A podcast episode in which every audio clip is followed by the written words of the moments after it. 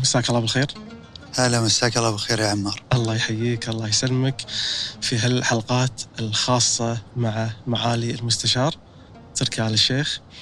الحلقات الخاصة اللي بنحاول كثر ما نقدر نتوقف فيها عند السيرة الذاتية مع المستشار تركي آل الشيخ. بنحاول أن يعني نعرج على الحياة الخاصة الحياة الشخصية طفولتك أبرز المحطات في حياتك. الحوار يعني بحاول كثر ما أقدر في هالحلقات إن شاء الله معاك مع المستشار أن تكون حلقات عفوية.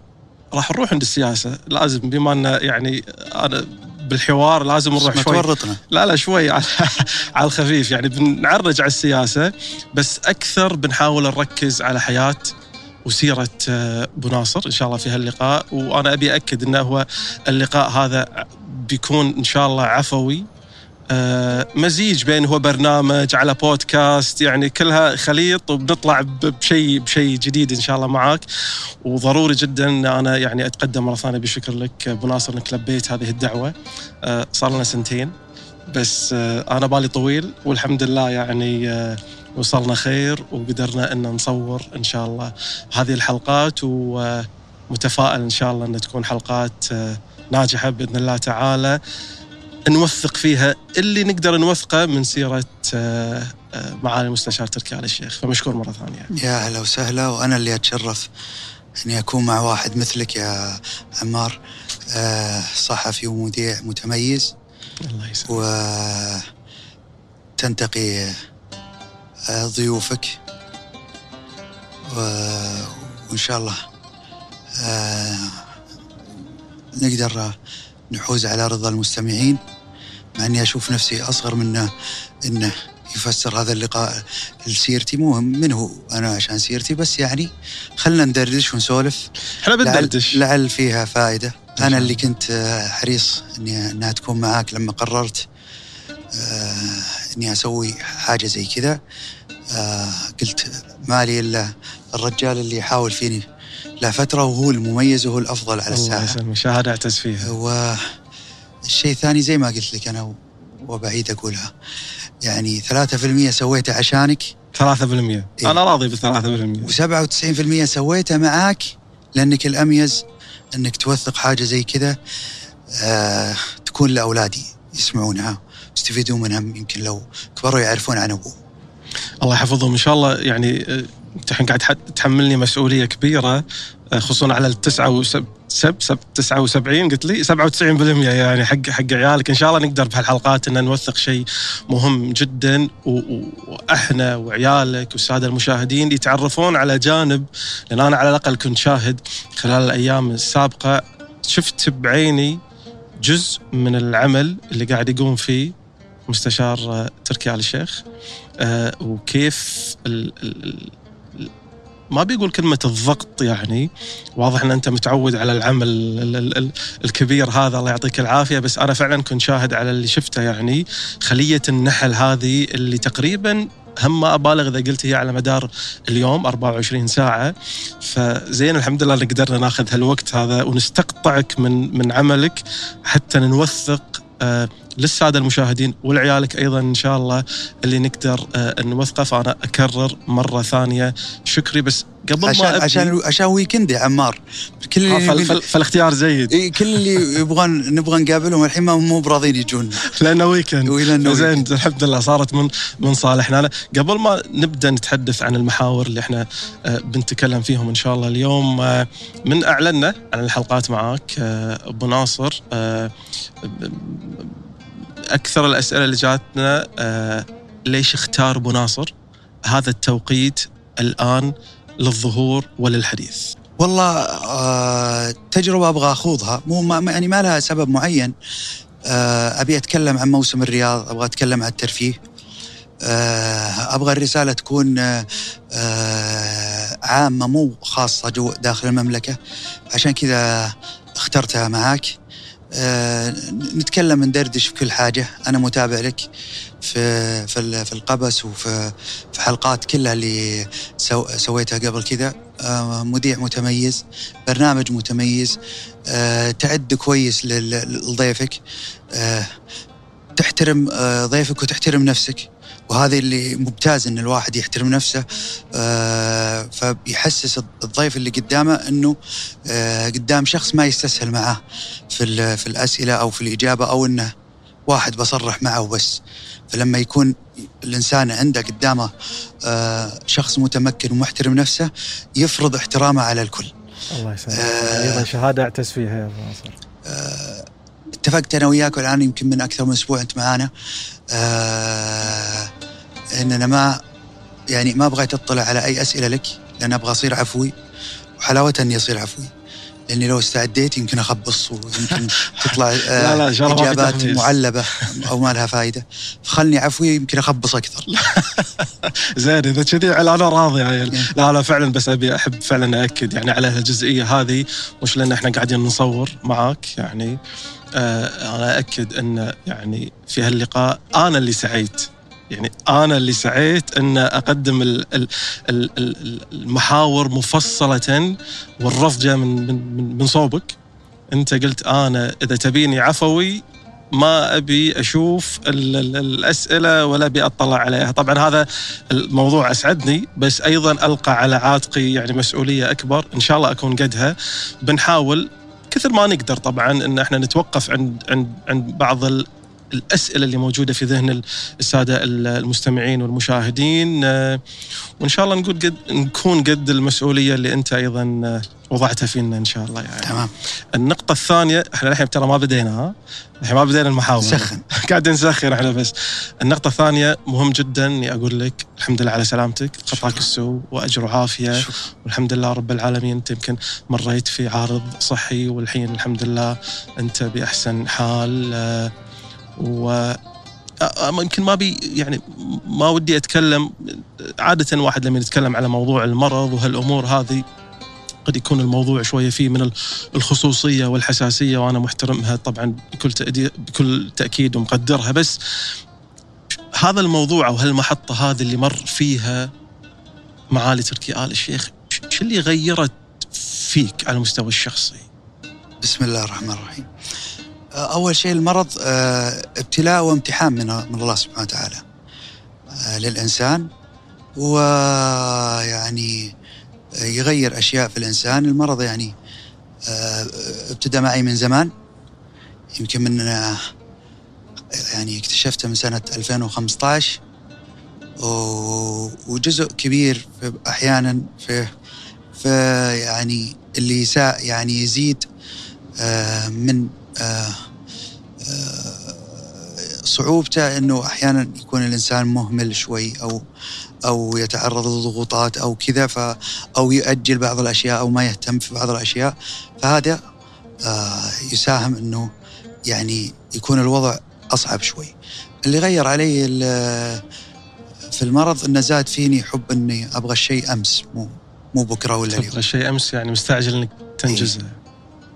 صحيح. بس هذا راح وهذا راح يخلي عليك عبء صحي أكثر ونفسي وضغط أكثر يعني. والله الواحد يعني العمل اللي اللي يتعود يشتغل مع سمو الأمير محمد بن سلمان آه، سيدي سمو الأمير محمد بن سلمان عراب الرؤية آه، آه، يوصل لمرحلة من التلذذ في العمل ومن إدمان العمل ومن محبة العمل خصوصا إذا شاف ان هذا العمل ينعكس بشيء إيجابي على بلده وعلى أهله وجماعته. في هالمرحلة اللي مريت فيها ياك شعور يعني اللي يعرف طبيعه وشخصيه مع المستشار تركي آل الشيخ يدري إنه هو واحدة من من صفاتك ما تخاف. إلى إلى فترة قريبة ما أخاف. إلى فترة قريبة. إيه؟ موضوع العارض الصحي اللي مريت فيه هذا أثر في موضوع الخوف؟ لا اللي أثر في موضوع الخوف شوي يعني للحين الحمد لله مو مو واحد بيقول عن نفسه جمال ولا بس ابتديت أفكر كثير بعد ما كبروا شوي عيالي تعرف لما يكبرون شوي عيالك وياخذون يعطون معك في الكلام وتحس فيهم أكثر ويعني الله يحفظ يعني ما أدري أنت متزوج ولا لا. وكانك متزوج الله يحفظ لك عيالك. الله يسلمك وكانك ما تزوجت إن شاء الله الله يرزقك. والله لا عندي عندي عندي عبد العزيز وعندي إخوان موجودين. ما شاء الله. العود عبد العزيز. الله يحفظهم الله يسلمك تعرف أنت شعور الأب لما يكبرون شوي آه معك ويعطون ويصير معهم جوالات ويكلمونك ويرسلون لك وفاقدينك يبغوا من هالكلام يتغير شوي شعور الإنسان. قبلها يعني يكون الإنسان نظرتك للحياة تغيرت؟ اذا إذا خذينا بعين الاعتبار موضوع وجود الحين الأبناء في حياتك عيالك؟ صحيح. وبعدين آه، ابتدى الواحد يجيه شعور شوي غريب إن إن حياته انسرقت. يعني خصوصا هالشعور بعد الأربعين. تحس انه في يعني طقيتنا على الوتر الحساس هذا موضوع الأربعين. اي إن الواحد سحر. ان إيه إن الواحد كبر وما ما أدري ما تدري أنت شو مصنف الحين واحد كبير مرة ولا ولا لسه شباب ويقولوا لك ال 40 عز الباس وعز الشباب وعز يعني عرفت؟ فتحس إنك في يوم وليلة كذا الفترة اللي من آخر العشرينات إلى بداية الأربعينات هذه أسرع فترة في عمر الإنسان. تمر الإنسانية. صدق موضوع الأربعين هذا فرق وايد معك؟ اي فرق فرق مع آه مع سن أولادي. مو ما المرض ما همني المرض لكن سن أولادي و والأربعين حسيت إن الواحد بديت أتشطب يعني 70% من الأربعين خلصنا تقريبا 70% بديت يعني. لك طول لك طولة العمر. انت على موضوع الأولاد ذكرت في بداية اللقاء 97% واحدة من أهدافك في هذا اللقاء إنك تبي توثق هذا اللقاء لأولادك. شوفون شلون أنا أفكر شلون أحكي شلون أتكلم لأني ماني بجلس معهم كثير يا عمار. وماني بشوفهم كثير. يعني فعلا هذا الشيء أنا مقصر فيه. آه بس إن شاء الله إنه يكبرون ويستوعبون إنه هذا الشيء بظروف خارجة علي. يعني يا نتيجة ظروف صحية أو ظروف عملية عشانهم وعشان البلد. عشانهم وعشان البلد هذه هي بكل تأكيد يمكن هو الحين الله يحفظهم لك يعني يمكن بعمر آه، صغارهم أسمع عليهم آه، أكيد إن شاء الله من يكبرون آه، راح يعرفون إنه مثل ما تفضلت هذا كله في المرتبة الأولى لهم وللبلد يعني إن شاء الله. الحين أقدر أقول لك نبدأ؟ يلا نبدأ نبدأ نبدأ فعليا يعني يلا أوكي أبي مهم جدا نتعرف أكثر على شخصية بناصر وهذا بيخليني أرجع إلى مرحلة الطفولة. شنو اللي للحين عالق في ذهن بناصر من طفولتك وأسرتك مع والدك ووالدتك؟ آه أنا مواليد آه 4 أوغست آه 4 آب آه 1981 آه ولدت في أسرة آه أمي وأبوي. من نفس يعني تقريبا من نفس العائلة. أبوي من آل الشيخ وأمي من المشرف وآل الشيخ يرجعون للمشرف. نسل الشيخ محمد عبد الوهاب من تميم من وهبه وتميم. حياتي وطفولتي كانت في أسرة متوسطة. لما أقول متوسطة كانوا دائما الناس يسألون يقولون إذا أنت من أسرة متوسطة أجل شو نقول عن أنفسنا؟ هي أكيد إني من أسرة متوسطة وبعد حتى يعتبر يعني من أسرة جدا عادية اللي في المستوى الاجتماعي لأن الحمد لله الله أنعم علينا في الخليج وأنت عارف يا عمار إننا نعيش إن اللي اللي اللي زي الطبقة المتوسطة في الخليج يعادل في دول ثانية طبقة عليا وأكثر من العليا الحمد لله الحمد. آه فأبوي آه كان موظف تقاعد يمكن من 10 أو 15 سنة على المرتبة الحادية عشر أو الثانية عشر في آه، رعاية الشباب في وقتها وزارة الرياضة حاليا. وأمي تقاعدت سنة يمكن 2006 2007 2008 في الحدود. آه، مديرة مدرسة آه، تدرجت في قطاع التعليم حتى وصلت لمديرة مدرسة وتقاعدت. بداياتي عشنا في بيت جدي. في الرياض. في الرياض.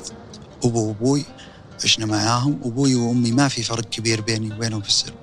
يعني تزوجوا تزوجوا بدري. تزوجوا بدري وجابوني بدري. ف وأنا عايش طول الوقت مع جدي وجدتي. وهذا أثر فيني وغير كثير في أشياء في شخصيتي. جدك وجدتك ابو أبوي وأم أبوي. أثروا فيني كثير وعشت معاهم إلى أن توفاهم الله. ما تركتهم إلا لين توفاهم الله. يعني لا جدتي تركتها انه لما تزوجت طبعا بس يعني ما تركت انه آه تركت العيش معها في آخر السنين لما تزوجت. لكن تقريبا إلى أواخر العشرينات أو بداية الثلاثينات كنت مع جدي وجدتي لين انت ما كنت ما كنت عايش بالبيت مع والدك ووالدتك؟ لا ما كنت عايش مع والدي ووالدتي. آه، أبوي كان شديد. شديد. شديد جدا. والابن الأول له. الابن الأول أنواع الاختراعات والتجارب في الت- طريقة التربية تصير تصير من نصيبه هو. إيه خصوصا ما شاء الله إذا كان نشيط وصغير في السن هو شوي فالخلق يكون شوي ضيق. ف... مع إن العادة يقول لك ال- ال- الابن الأول بالعكس ممكن ياخذ هو ال- أنا مدلع من كل الناس حتى منه. ما يعني ما قصر معي شيء بس وأكبر الأحفاد أنا.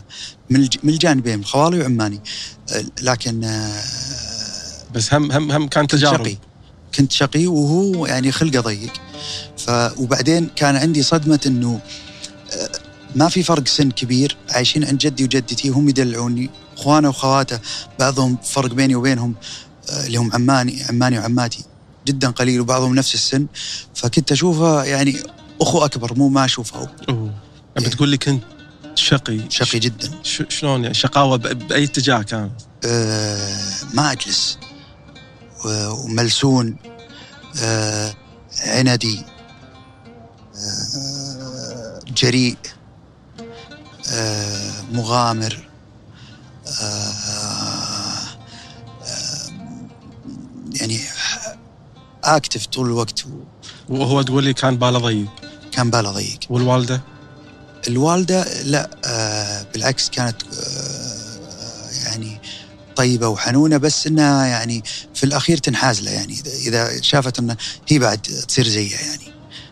كانت هم هي بحكم إنها مدرسة كانت هم إيه، شديدة بعد؟ اي شديدة شديدة شوي كانت عليه طبعا هذا كله اختلف مع أخواني وأخواتي يعني هو كان التجريب فيني بنسبة 100% 80% في عبد الرحمن أخوي اللي أصغر مني وبعدين آه، الباقيين لا بالعكس يعني قلب الموضوع على دلع. أنا أستغرب الآن مع عيالي يعني يهددوني الآن آه، أمي وأبوي إذا إذا إذا قلت لهم شيء. لعيالك أنت. إي آه، هم اللي يدلعونهم ويخربونهم علي. لا اللي صار مع. جدك أنت وجدتك الحين قاعد يصير عيالك مع مع, إيه. مع والدك ووالدتك. فقاعد أقول أنا يعني كيف يعني يعني كل واحد ما اتذكر تذكرهم في البداية يقول أنتم يعني شلون صرتوا كذا؟ شلون تحولتوا كذا؟ طب ليش إحنا؟ بس يعني لعلها إن شاء الله خير الواحد. ال- الحنان أكثر والدلع أكثر كان باتجاه جدك وجدتك. إي لا أنا كنت عاد نور عيونهم. هم أنت نور والحفيد وال- والحفيد الأول. عاد اللي أبيه يصير. كنت اللي أبيه يصير. يعني كانت كلمتي أنا اللي تمشي.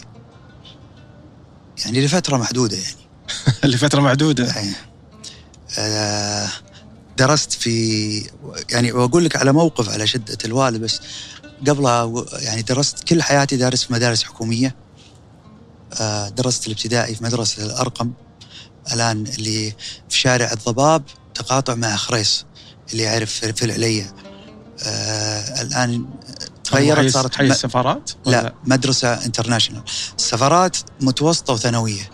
وعشت في السفارات بعدها. وارتبط علاقتي في السفارات إلى يوم إلى الآن. إلى الآن. إلى الآن أنا عايش في السفارة آه، كلها مدارس آه، يعني حكومية. آه، أتذكر موقف أنا مرة كنت صغير. يمكن كان عمري تسعة عشر سنين. ال weekend كان ال weekend يبدأ يوم الأربعاء. ال weekend دائما يوم في بيت عماني ويوم في بيت خوالي. خوال فأنا عايش بحكم إني عايش عند جدي وجدتي. آه خلصنا يوم عماني جاء اليوم الثاني عند خوالي أبغى أروح مع أهلي. فرحت معاهم لبيتي بيت أبوي أمي وأبوي عشان من بكرة نروح بيت خوالي مع أهلي. فما أدري إيش صار. عوقبت وما يعني قالوا لا بنروح بدونك. وعوقبت المهم أنا أدل البيت يعني راسخ في بالي وبيت خوالي كان خوالي المشرف آه، كان في جنوب الرياض آه، في حي يسمونه سلطانة السويدي وسلطانة. فطلع طلع أمي وأبوي ذاك الوقت ما في موبايلات هذا اتكلمك يعني 88 89 90 في هالحدود أبوي وأمي لما طلعوا أنا طلعت وراهم. طيب بس هم طلعوا بالسيارة طبعا. أيوه أنا طلعت وراهم بالسيكل. بالسيكل؟ بروح بلحقهم بيت خوالي. طيب. إيش كثر إيش كثر المسافة؟ 30 40 كيلو. يعني كيلو. كيلو هالكلام في ويكند فكان ال- هالكلام في وقت الظهريات. ما انساه وقت شتاء. أبوي وأمي ما في موبايلات ما في شيء. تحسفوا في بداية الطريق من أول ربع ساعة أو ثلث ساعة تحسفوا ورجعوا بياخذوني كسرت خاطرهم فبنرجع إيه أمي. توسطت لي عند أبوي فرجعوا لقوني ماني موجود. قالت لهم ال- الخادمه اللي في البيت إنه طلع بعده فانجنوا. فراحوا بيت يعني وين هذا؟ وين راح؟ لا في بيت جدي آه، عماني ولا ولا هنا ولا يعرفون عني شيء ولا أني في الحارة. وأنا بادي المشوار قاعد أمشي. شوي بالسيكل شوي يعني اعطني شكرا. شوي بالسيكل شوي رجلية شوي بعد مرحلة متقدمة تحسفت على السيكل لأنه صار في في مسافات وأشياء لازم أمشيها برجلي ما ينفع السيكل. وتعبت. تعبت. أذكر إني وصلت بيت خوالي يمكن الساعة واحدة الفجر. 12 واحدة الفجر. وأنت الساعة الساعة كم طالع؟ ظهريات بين 12 وواحدة الظهر. فتحوا الباب. كل ال... كل العالم تنتظرني. خالاتي خوالي جدي جدتي أمي الأحفاد كل الناس قاعدين ينتظرون خايفين ما يدرون انت وينك أصلا. إيه. ويعني هيصة و... واللي يصيح واللي يصارخ واللي المهم امي أتذكر أنها شافتني وحضنتني كذا وبعدين ضربتني. بس المشكلة مي بينا أنا عرفت إنه في وقتها إني خلاص عد خلاص. يعني عديت خطوط حمراء كثيرة مع أبوي. بيجي عقاب. غير طبيعي. أنا أعرف نقطة ضعف أبوي. أمه اللي هي جدتي. فكلمتها من اللي هناك. أنت أصلا مدلل عندها. إيه كلمتها من هناك وقلت لها الحكاية و... وكانت عارفة أساسا لانهم قاعد يدوروني. فحلفت هي وجدتي الثانية على أبوي إنه ما يسوي لي ولا شيء. فأنا شفت جدتي اللي من خوالي أم أمي وهي تكلم أبوي وشفت والدته. والد... والدته. يعني عرفت عن والدته. أبوي كان في البيت مو مو معنا. فعرفت إنهم حلفوا عليه إنه ما يسوي لي شيء. فخلاص ارتحت. انبسطنا. ما يعني ما جلست ولا نص ساعة. لأنه خلاص انتهى انتهى اليوم. رجعنا يعني ما ما, ما له أي فائده يعني. بس ماراثون رحت فيه طويل ووصلت. وضاع, وضاع اليوم أصلا. وضاع خلص الويكند ولا أي شيء. بس إنه يعني يعني شيء في راسي بسويه. رجعني أتذكر أبوي استقبلني. وكان أبوي عنده هواية عنده أنواع من العصي ويسمي العصي أسماء مختلفة. حتى أحيانا أحيانا يسميها بأسماء مسلسلات أحيانا يسميها. بأسماء أي مسلسل كان؟ يعني؟ خالتي قماشة. ها عصات باسم خالتك إيه، ماشي درب الزلق أشياء يسميها بحلويات. حلويات غندور مش عارف إيش يعني عصا- عصات خالتك ماشي تذكرها شلون يعني؟ أشك... يعني إيه يعني عصات مكنسة يا عصات جزء مكنسة؟ اي يا يا لي آه يعني أقول يعني كان في تفنن في في الموضوع. انضربت انضربت فيها العصي؟ آه بقول لك الحين okay. أنا جاي عارف إن في في فيتو. في في في اثنين فيتو مو واحد. اي ما راح يعني كلها أمريكا وروسيا معي. الرجال ما راح يقول لي شيء. فهو جلس أبوي الله يطول في عمره. الله يخليك. آه، حاط العصيان حاط له مجهز العده مجهز العدة وإنه يعني هي ليفلات وإنه المفروض أعاقبك وإنه المفروض ومحاضرة طويلة. بس أنت مرتاح لأن عندك اثنين لا هو فيتو. ما يعرف إني أنا مرتاح. آه. في البداية أنا جالس أسمع. أنا يعني أبي أختصر المسافة يعني. عارف إنه مو مو ما راح يسوي شيء. ما راح يسوي شيء. وهو يبي يعطيني انطباع إنه بيسوي شيء وما يعرف إني أنا عارف. فمحاضرة طويلة بس هالمرة أنا قررت أن أنت رجال وبديت تكبر وقررت أنه لا أتفاهم معاك وما أدري إيش. فأنا كذا بكل برود قلت له لا ما تقدر تسوي لي شيء. أمي فلانة وأمي فلانة قايلين لك ما تطقني. فلقيت في اللحظة هذه عيونه لمعت وابتسم ابتسامة ما أنساها. قال إيه أنا سامحتك وأعطيتهم وعد على غلطتك القديمة. هذه غلطة جديدة. غلطة مو محسوبة. ورضني رض هذاك اليوم. يعني وجربت خالتي قماشه وحلويات غندور وكل. المسلسلات. كلهم. إيه. يعني لو كنت ساكت لو كنت ساكت كان افتكيت. كان عدت كان. عدت إيه. الله يحفظه لك. طيب آه، انت قلت لي آه، المدرسة كنت في آه، الابتدائية. إيه. كنت الأرقم الأرقام. وبعدها آه، المتوسطة والثانوية حي السفرات كنت تحب الدراسة؟ يعني في ما أحبها ولا أكرهها. في مرحلة ال- لا أنا ما أحبها ولا المتوسطة والابتدائي. بس أنا كنت أتميز إنه عنده ذ- عندي ذاكرة. الحين الله بالخير بس يعني في وقتها كان عندي ذاكرة قوية جدا. يعني جدا جدا يعني. يعني ما شاء الله يعني الحمد لله إنه كانت حتى ذاكرة بصرية يعني في وقتها. ف أحفظ مو شرط أفهم بس أحفظ. مين اللي كانوا ربعك في ال- في, ال- في الابتدائي المتوسطة الثانوية؟ كل في في أحد منهم إلى اليوم؟ كل اثنين منهم الآن معنا هنا. يزيد وأبو حمود. أبو حمود هذا طول عمره معي. أنا وياه أخوان زي, زي الأخوان. آه ويزيد أصغر مننا بسنة بس برضه طول عمره معي. محمود ويزيد من من المدرسة؟ من المدرسة وكل ربعي أساسا من المدرسة. ما شاء الله. أنا دائرتي يعني شوف معارفي عدد شعر راسي. لكن لما أصنف أقول ربعي هم ثمانية عشرة معاي العمر كله. لا تغيرنا على بعض ولا على حطة يدك ونفس أسلوبنا ونفس عياراتنا ونفس كل الكلام ونفس علاقتنا ونفس كل شيء ونفس دورياتنا ونفس كل شيء. طول العمر. تذكر أي موقف صار لك؟ يمكن متوسطة يمكن كنت بعمر شوية أصغر بس بالثانويه كبرنا شوية الحين.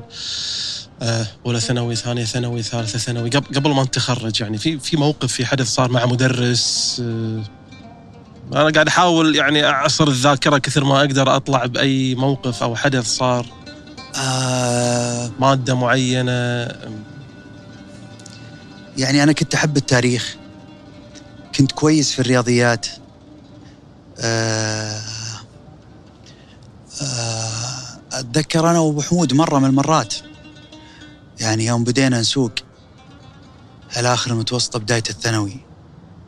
وكلنا يعني سيارات البيت. يعني بدينا نجرب سيارات البيت. آه، تسوق نهاية المتوسطة بدايه الثانوي الثانوي. بس للحين أنت مو طالع ليسن. ما ما في. أنا أسرق السيارة من سواقنا وهو يسرق السيارة من سواقهم ف... وتحدينا بعض تعرف يعني لو كنت جاي حي السفرات تعرف بين دوار ودوار يكون في شارع ودورات حي السفرات عبارة عن دوار دوران فأذكر اننا تحدينا بعض من اللي يمشي مع بعض يعني من الأسرع ومن الأحسن سواقة ومن ال... فأنا فأنا وأبو حمود كل واحد بالسيارة كذا و... يعني قرا يعني كأن Fast and Furious Fast and Furious ولا شيء. كل السرعه بسرعتنا. خلاص قربنا من الدوار. لا أنا هديت ولا هو هدى ناظر بعض لا أنا هديت ولا هو هدى. آخر شيء قلت هبول. هديت على آخر شيء وهو ما هدى يبي يكسب. بس خش في الدوار. دعم يعني. و... و... وتعاقبنا بعد. أنا وياه. أنا وياه لانهم طلعوا آه، الكاميرات أنت شنو كان عقابك؟ أنا عاقبوا عاقبوني حي السفرات. ما أبوي ما درى. لو درى أبوي مصيبة. آه ما درى. الحين بس عبد الرحمن إيه أنا ما جاء سيارتي شيء بس عاقبوني حي السفرات. لأنهم اشتكوا الأمن للمدرسة واشتكوا. لكن عبد الرحمن هو اللي تورط. آه، مو ترى دخل مسوي مو حادث. ترى اي د- مو ترى دخل في الدوار. بس عساه هو ما تعور. لا لا ما تعور. الحمد لله. الحمد لله. آه، كنت كنت ميال عن للعلمي ولا الأدبي أكثر؟ لا أنا يعني شوف مشكلتنا إحنا آه زي ما كنت أدردش معك على الأيام اللي راحت وكذا. مشكلة ما يعني أتوقع إن هذه المشكلة في كل الخليج. آه إننا الجيل هذا جيل السبعينات وجيل الثمانينات جيل لا خطة. لا خطه إيه يسألونك من أولى ابتدائي ماذا تريد أن تكون؟ أريد أن أكون طبيبا، أريد أن أكون طيارا. مهندسا بس. وأنت بس يعني ما عرفت تحط سماعات وأنت صغير ولا دمية طيارة ولا ولا في الحقيقة إنك ما تدري يعني وقتها يعني القرار في الغالب في الغالب في الغالب إلا اللي يكونون أهلهم مستعدين وهيئوهم ويطلع الولد يعني بطريقة معينة أو أهلهم كانوا درسوا برا أو شيء آه، يعني يصير عنده خطة. لكن الغالب آه، الخطة مظلومين جيل السبعينات اي جيل. السبعينات الثمانينات. فكنت علمي بس يعني يعني ما كان يفرق معي علمي ولا أدبي. يعني رحت علمي أيضا ما كان حبا انه يكون علمي. لا رحت علمي لأن أكثر ربعي راحوا علمي.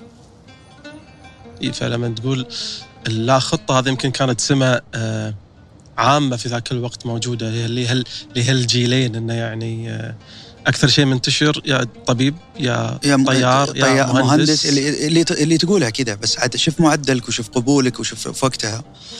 يعني أنا كان طموحي إني أروح أدرس برا.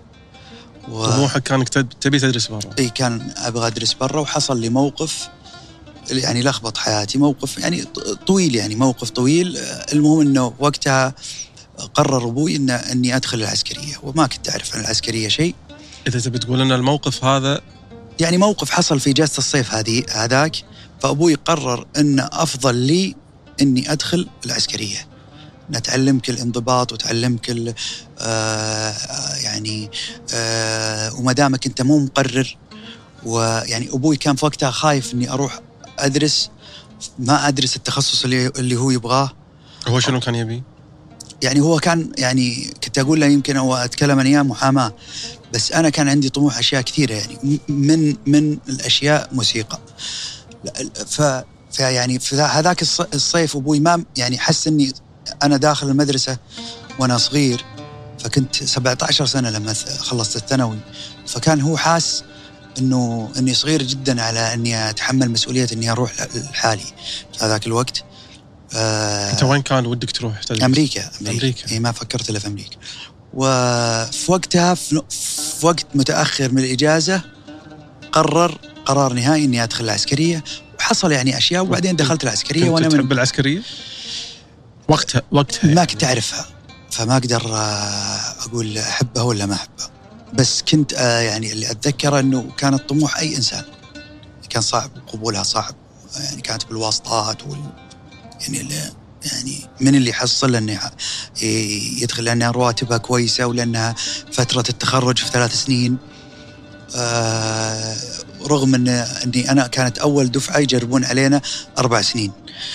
ودرسنا الكلية وكنت كل الكلية يعني كنت يعني ما يعني لغاية ما تخرجت ما كنت يعني حاسس اني إني أبغى أكمل في العسكرية لكن لسه عندي طموح إني أدرس برا. وفي لما نقول إحنا أربع سنوات معناته هي بكالوريوس عدل؟ إي بكالوريوس بس الم- سامحونا في السنة الأخيرة في آخر مو, مو جربوها فينا ولما جت قبل ما تبدأ السنة الأخيرة جت مكرمة ملكية إنه اعتبروا إنه المواد اللي أخذناها هذه كافية ونتخرج ويرجعون عن موضوع السنة الرابعة السنة الرابعة وتصير مستقبلا آه، بعد الجامعة العسكرية. ف يعني جاء حظنا إنه يعني عرفنا إننا بنتخرج قبل ما نتخرج بأسبوعين أو أو ثلاثة أنتم المفروض بعد سنة بالتخرج بنتخرج بنتخرج. وحصل اللي حصل وبعدين تخرجنا بس وبعدين انت قاعد تقول لي موضوع العسكرية كخ... ما كان خيارك بالأساس، كان خيارك الدراسة في أمريكا بس كانت رغبة الوالد ان تدخل العسكرية. إيه، وبعدين لا رغبة ال- ال- المتأخرة لما شافني إنه مو مستعد إني أدرس برا في نظرته في نظرته. آه، وبعدها آه، تخرجت. آه، جدي كان حريص إني أشتغل في الرياض. فيعني حاول إنه يتشفع لي إني أشتغل في الرياض. كان وقتها صعب إنه ان أحد يشتغل في الرياض إلا أعداد معينة. في, في الرياض وين تقصد يعني؟ في أي مكان في الرياض. آه بس في السلك العسكري. في السلك العسكري. طيب. بس كان صعب. كان أعداد الأرقام في الرياض محدودة. آه آه الله وفقني واشتغلت. في وزارة الداخلية. وزارة الداخلية بمكان التموين. هذا- التم... التمويل. التموين. التموين. ال logistic. logistics okay. فادني بعدين يعني. فادني في الرياضة بعدين وفادني في في الترفيه بعدين. عملك في حياتك كلها.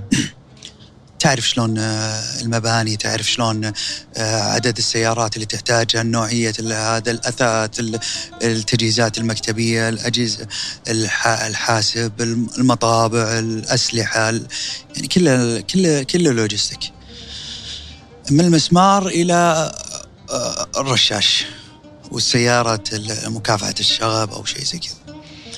ف وبعدين آه، انتقلنا في أماكن معينة ثانية في علاقات آه، العلاقات العامة اللي اللي تفيدك في المراسم إدارة ثانية وبعدين العلاقات والتعاون الدولي هذه جهات تتعامل مع دول ومع كذا يعني خذ الواحد لفة وشوي في مكتب آه، في مكتب في وزارة الداخلية. إلين الله كتب أن الواحد تزوجت وتغيرت حياتي. زوجتي كانت آه، تطمح إنها تدرس وأنا كنت أطمح إني أدرس. كنا متفقين إن نروح ندرس وكنت واعدها إني نروح ندرس. بس الله يعني كتب إنه يعني طريق لي أفضل. آه انتقلت للعمل في إمارة منطقة الرياض مع سمو أمير منطقة الرياض اللي هو مولاي الله يحفظه خادم الحرمين الشريفين الآن الملك سلمان وسمو الأمير محمد الله يحفظه. اللي كان مستشار مولاي كان في بداية عمله في الأمارة بعد انتقاله من هيئة الخبراء آه فلما آه، سلكت في أمارة الرياض وشفت المستقبل في أمارة الرياض قررت إني أكمل العمل في أمارة الرياض ورغبة ورغبة زوجتي موضوع الدراسة هذا يتأجل يعني. يتأجل وزوجتي يعني زعلت شوي في البداية لكن بعدين لما شافت أن الموضوع في مصلحتي ومصلحتها آه، دعمتني في الموضوع. في موضوع موضوع أني أكمل شغل في, في السعودية يعني. وبعدين بعدين صار القرار يعني يعني صار الموضوع واضح إنه يعني أفضل بالنسبة لي كثير يعني. خيره صارت الحمد لله. أكيد إنها خيرة. بما أن تكلمنا عن الزواج إحنا كنت تكلمنا في بداية الحلقة عن عن العيال الله يحفظهم لك يعني. إيه. أم ناصر شنو شنو موقعها في حياة أبو ناصر؟ والله أم ناصر الله يحفظها ويحفظ اولاده هي الكل في الكل. هي اللي قاعدة تنظم حياتي كلها تنظم حياة أولادي كلها. وهي اللي هي حتى المصروف هي اللي تعطيني. حتى المصروف. حتى آخر سنتين ثلاث يعني حتى دراهمي معها هي اللي تعطيني المصروف. ف أم ناصر هي الكل في الكل ويعني يعني إذا كان في شخص يستاهل إني أعتذر له على التقصير في حياتي فأكيد أن زوجتي هديل. يعني بالتأكيد. أنها متحملتني وأنه أنا مقصر معها ومع الأولاد في أشياء. لكن أعتقد أنها هي والأولاد عاذريني يعني. فهي عنصر مهم ويقول لك الإنسان مو عندنا إحنا العرب يقول لك أن الحرمة تيجي ويجي معها الخير ويجي معها يتغير مع يعني يا تجيب خير يا تجيب شر. فأم ناصر يعني ركن أساسي ومحوري في في حياتي. فالمقولة إذا قلنا آه، اللي دائما تقال وراء كل رجل ناجح آه، امرأة عظيمة ينطبق هذا الحين على أنا أقول آه، جنب كل رجل ناجح امرأة عظيمة. أنا جنب أشوف نعدلها مو ورا أي أنا أشوف أنه ناصر جنبي مو وراي. إذا تبي تقول لها كلمة الحين من لندن عبر هالبرنامج الحين. يعني جملة مو ب... جملة إي. أكيد تبغين تكونين معي في لندن. في لندن. آه بس أنت عارفة إني أشتغل آه واشيلني كثير. وزي ما قلت لك في شخص آه، يستاهل إني أعتذر له فهي على أي تقصير في في, في ال 15 سنة اللي راحت هذه مرة ثانية بكل تأكيد يعني هم أكيد مقدرين وهي أكيد مقدرة حجم المسؤوليات والعمل اللي أنت قاعد تسويها لهم وللبلد يعني وإحنا أيضا ننتهز الفرصة من لندن نوجه لها أيضا تحية على على كل المجهود اللي قاعدة تقوم فيه. بعد آه، ما خلاص الحين موضوع الدراسة تجمد وأنت آه، بعد التخرج آه، عملت في وزارة عملت في وزارة الداخلية. بعد وزارة الداخلية انتقلت إلى أمارة منطقة. أمارة منطقة الرياض. وصلت رتبه نقيب انتقلت لاماره منطقة الرياض وعملت في أمارة منطقة الرياض وتحول جزء من عملي إلى عمل مدني. اوراق هذا قبل وزارة الدفاع ولا بعد؟ قبل وزارة الدفاع. قبل وزارة الدفاع. وبعدين سنة 2011 آه توفى الله يرحمه آه الأمير سلطان بن عبد العزيز ولي العهد اللي كان وزير الدفاع وأصبح مولاي الملك سلمان آه، وزير للدفاع وقتها. وانتقلنا لوزارة الدفاع وعملت هذا في 2011 تقريبا. 2011 وعملت إلى عام 2015 في وزارة الدفاع. ومن سنة 2012 توفى سمو الأمير نايف بن عبد العزيز وانتقل بعدين آه، مولاي الملك سلمان صار ولي العهد. فصرنا نعمل في وزارة الدفاع وفي ديوان ولي العهد إلى سنة 2015 لما تولى الملك سلمان. آه الله يحفظه. آه الملك بعد الملك عبد الله بن عبد العزيز الله يرحمه في يناير 2015 انتقلنا للديوان عاد الملكي الديوان الملكي. قبل ما نتكلم عن مرحلة ما بعد 2015 على المستوى الشخصي في شخصية تركي آل الشيخ شو اللي تغير الحين؟ عمل أمارة الرياض بعدين رحنا وزارة الدفاع ديوان ولي العهد مسؤوليات أكيد كثيرة. على المستوى الشخصي الحين أنا ما أتكلم عن العمل بس على المستوى الشخصي شو شو اللي تغير في في حياتك في عملك في في في تعاملك حتى مع الناس؟ تغير اني كسبت خبرة كبيرة ما يمكن تكسبها. شفت لو سافرت برا ودرست مو في ييل ولا في هارفارد خمسين سنة ما راح تمثل جزء من الخبرة اللي كسبتها في أمارة الرياض ووزارة الدفاع والدواوين بالاحتكاك بمولاي الملك الله يحفظه وسمو سيدي ولي العهد الأمير محمد بن سلمان. استفدت منهم وفي مجالسهم آه، استفدت أشياء كثيرة في في التاريخ في طريقة التعامل في في الأنساب في, في القبائل آه، في التحمل آه، في المعرفة. أنا كنت محدود كنت محدود لأن دائرة أصدقائي دائرة ضيقة والعسكرية أيضا دائرة ضيقة. فأنا كنت يعني يا جانب أمني وبعد الجانب الأمني مجتمعي صغير. بيت جدتي وجدي وربعي ما غيرهم. هنا لا انتقلت لعالم ثاني لما تحتك يوميا لمدة سنوات بالملك سلمان الله يحفظه. خبرة السنين ال 65 أو 60 سنة العمل الحكومي وفي مجلس أبوه الله يرحمه المؤسس طيب الله ثراه وإخوان الملوك وتشوف وتسافر وتروح وتجي معه. ومع الأمير محمد القانوني اللي أساسا برضو تعلم في مجلس أبوه مجلس مجالس عمانه وإخوانهم ومجتمع جديد وتحتك بأمراء ووزراء ومستشارين وشيوخ قبائل. فتستفيد. تستفيد وتكسب شيء يعني لا يمكن وتطور نفسك آه، خطوة بخطوة.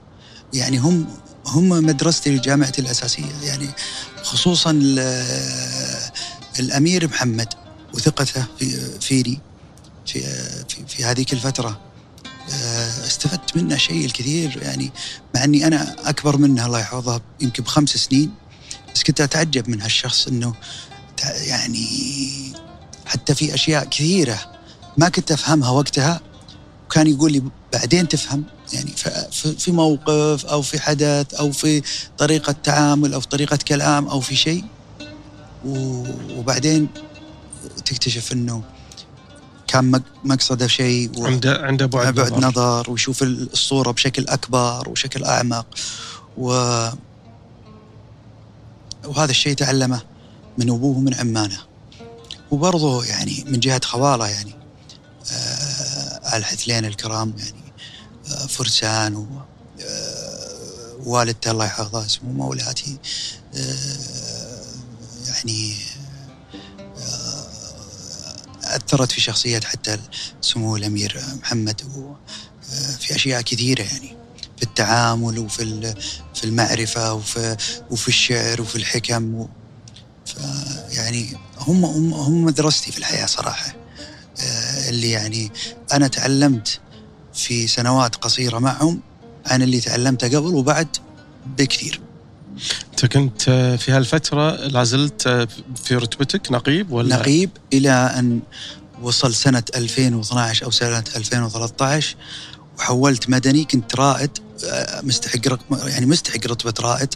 ما ما ترقيت رائد كنت رائد يعني المفروض إني أكون رائد بأقدمية سنتين لكن ما كنا ترقينا فحولت على مرتبة مدنية معادلة لرائد في مرتبة يعني بأقدمية سنتين وبعدين تدرجت في المدنية إلى أن تعينت يعني سنة 2015 في يناير حزت على الثقة الملكية اللي تشرفت فيها أنه أتعين مستشار في الديوان الملكي المرتبة الممتازة. 2015 صرت مستشار. مستشار. كان عمري وقتها 33 34 سنة. وسنة 2017 حزت على ثقة مولاي الله يحفظه آه، وثقة سمو سيدي ولي العهد آه، إني أترقى لرتبة الوزير.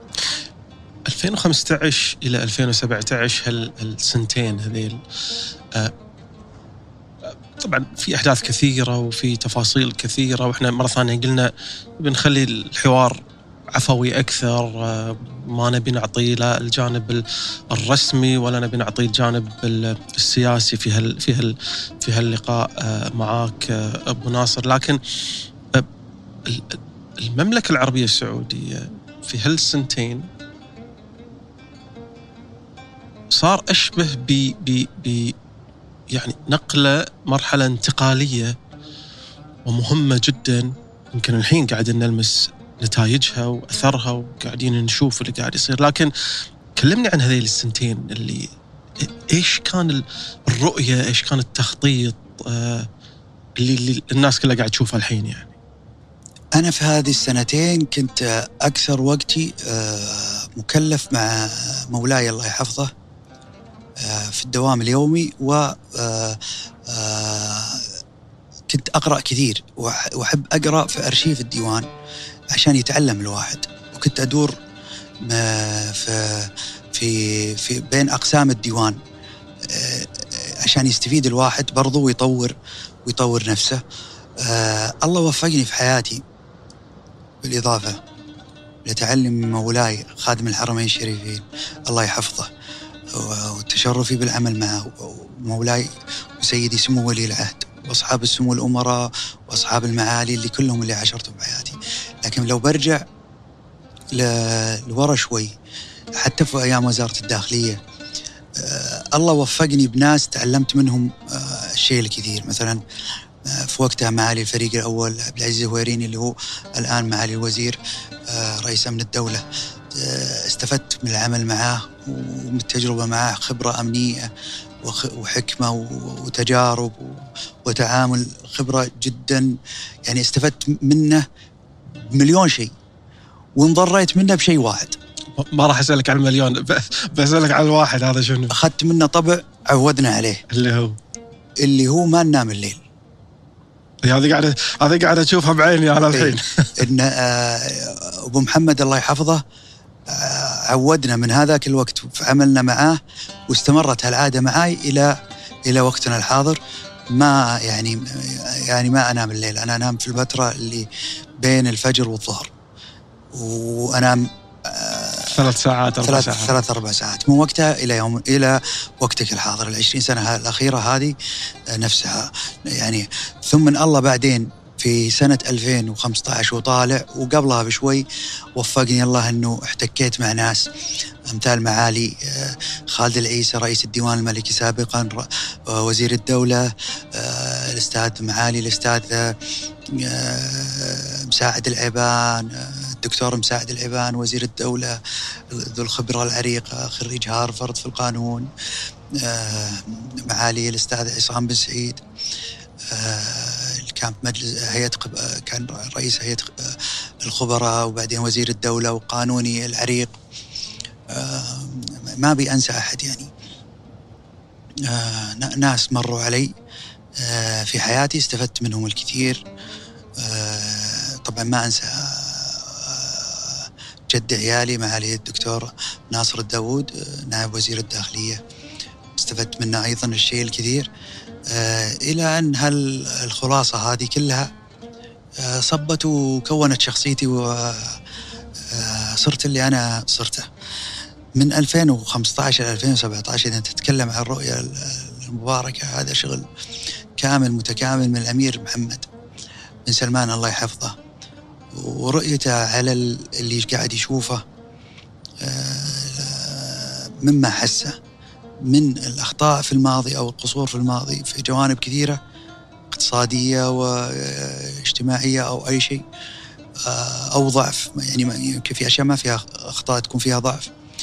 إلى وقتنا الحاضر ونظرته المستقبلية. هذا أنا ليش أبو ناصر قاعد تحديدا أتكلم على السنتين 2015 2017 آه طبعا إحنا إن شاء الله في سياق يعني الحلقات هذه معاك راح نتوقف عند محطات مهمة جدا خصوصا من زاوية آه، والمهام اللي أنت أيضا كنت مسؤول عنها آه، في في السنوات الأخيرة ولا زلت يعني. لكن مهم مهم جدا السنتين مرة ثانية لأنهم كانوا سنتين مهمين.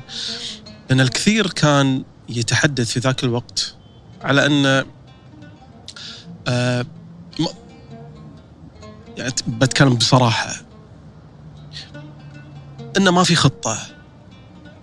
إن الموضوع مجرد آه فورة آه قرارات أحلام. هي مجرد أحلام كلام. أنت تتكلم عن بين 2015 17 ولا تتكلم آه، قبل 15 آه، وش كان الوضع؟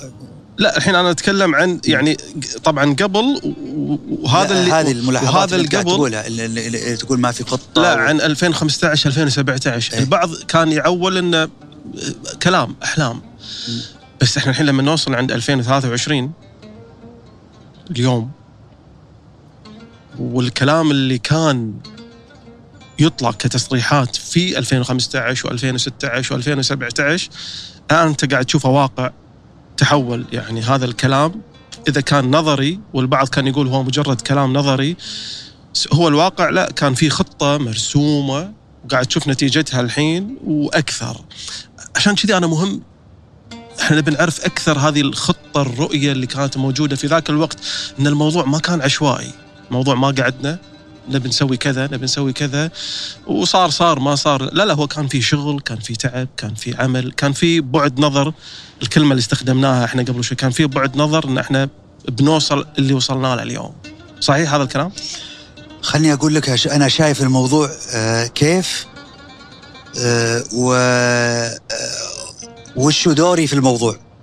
دوري في الموضوع لا دور لي. هذا كله شيء أنا وأنت زي زيك شفناه عمل كامل متكامل من سمو سيدي الأمير محمد بن سلمان وشغل عمله مع رجال هو وثق فيهم. يعني أنا كنت وقتها أنا يعني ما لي أي علاقة آه، أسمع وحضرت اجتماعات أو كذا بس أنا ما كان لي أي دور هذا بالنسبة. لكن أنا بتكلم الآن المهم اللي بتشوفه آه، اللي أشوفه كسعودي. أنا ماني متكلم معك في, في الرؤية آه، آه، كمسؤول. أنا وايد يهمني أنت كسعودي كيف كنت تشوف الموضوع. بكل صراحة وهذا واقع. الأمير محمد بن سلمان أنقذ المملكة العربية السعودية و إن شاء الله وحتى مع الإنقاذ هذا رسم طريق مشرق بإذن الله لعشرات ومئات السنين حرفيا أنقذ المملكة العربية السعودية. آه، في جانب بعلمك يعني من عدة جوانب وما أبغى أدخل في تفاصيل بس أتكلم والناس بتفهم وبتشوف وبتلمس. اقتصاد معتمد بنسبة 96 97% على النفط لو استمر هذا الموضوع لسنة هو كان. لو استمر هذا الموضوع لسنوات وبعطيك مثال بسيط أزمة كورونا اللي النفط وصل فيها في الماينس. وش كان بيكون موقفنا؟ وهل كنا بنقدر آه، نحافظ على سعر صرف آه، ثلاثة ريال وخمسة وسبعين هللة مقابل الدولار؟ ونصرف حتى رواتب موظفين الدولة أو البند الأول من الدولة البند الأول من من من الميزانية اللي هو الرواتب؟ بالتأكيد لا. تمام؟ هل كنا بيكون في تنمية في في البلد؟ بالتأكيد لا. في ظل فترة من الفترات وهذه ما يعني ما لها علاقة بأي عهد أو وهذه موجودة في أي مكان وفي أي زمان. نسبة الفساد والمشاريع التي بدون دراسة أو يعني ما لها جدوى اقتصادية أو مو وقتها. أو أو مكملة آه نوعية آه سوق العمل واحتياج سوق العمل انه يكون الإنسان ممرن ومجهز وجاهز للاحتياج الحقيقي لسوق العمل مو العمل المكتبي الكليشة القديمة الخليجية؟ اللي أتخرج وتعين في مكتب بعد صلاة الظهر آخذ الجرايد خمسة عشرة في المية. أو ما في إنتاجية. أو ما في إنتاجية. آه القفزة في المميزات والأشياء اللي حصلت عليها المرأة واللي حق من حقوقها. اللي حصلت في العصر المبارك وهالقيادة المباركة وفي الرؤية اللي حصلت. من قيادة المرأة ل... ل... لأي شيء حصل للوظائف لتسلم مناصب قيادية ل... يعني الأشياء كثيرة. في الآن مرتبة وزير ومرتبة معالي وسفيرات و... ورئيسات شركات وموظفات في الديوان أرجع لحكاية الفساد وتنظيف الفساد والفساد اللي كان ينخر في في نجاح أي شيء يحصل في البلد وكان يودينا لاتجاه أننا نصير واحدة من الدول اللي زيها زي الدول الغير متقدمة أو المتخلفة. التطوير السياحي والاقتصادي آه، والتراثي والاعتزاز بالهوية السعودية والتراثية. أشياء كثير. وهذا كله قاعد تقول لي أنه هو هو كان مدروس والموضوع ما كان عشوائي كان كان في في تارجت إحنا بنوصل له. طيب أنا بعطيك مثال وهذا كنت تقول انه كانوا يقولون في هذاك الوقت تنظير وما في خطة وأحلام. بعدين صار يقولون يعني؟ نص ونص. تمام؟ وبعدين لما صار تنجح وتوصل مستهدفات و... ونجاح ومستهدفات قبل التارجت صرت تسمع في أخبار يا أخي في دول ثانية. أخي نبي نبي محمد بن سلمان عنده. هذا يختصر لك الموضوع.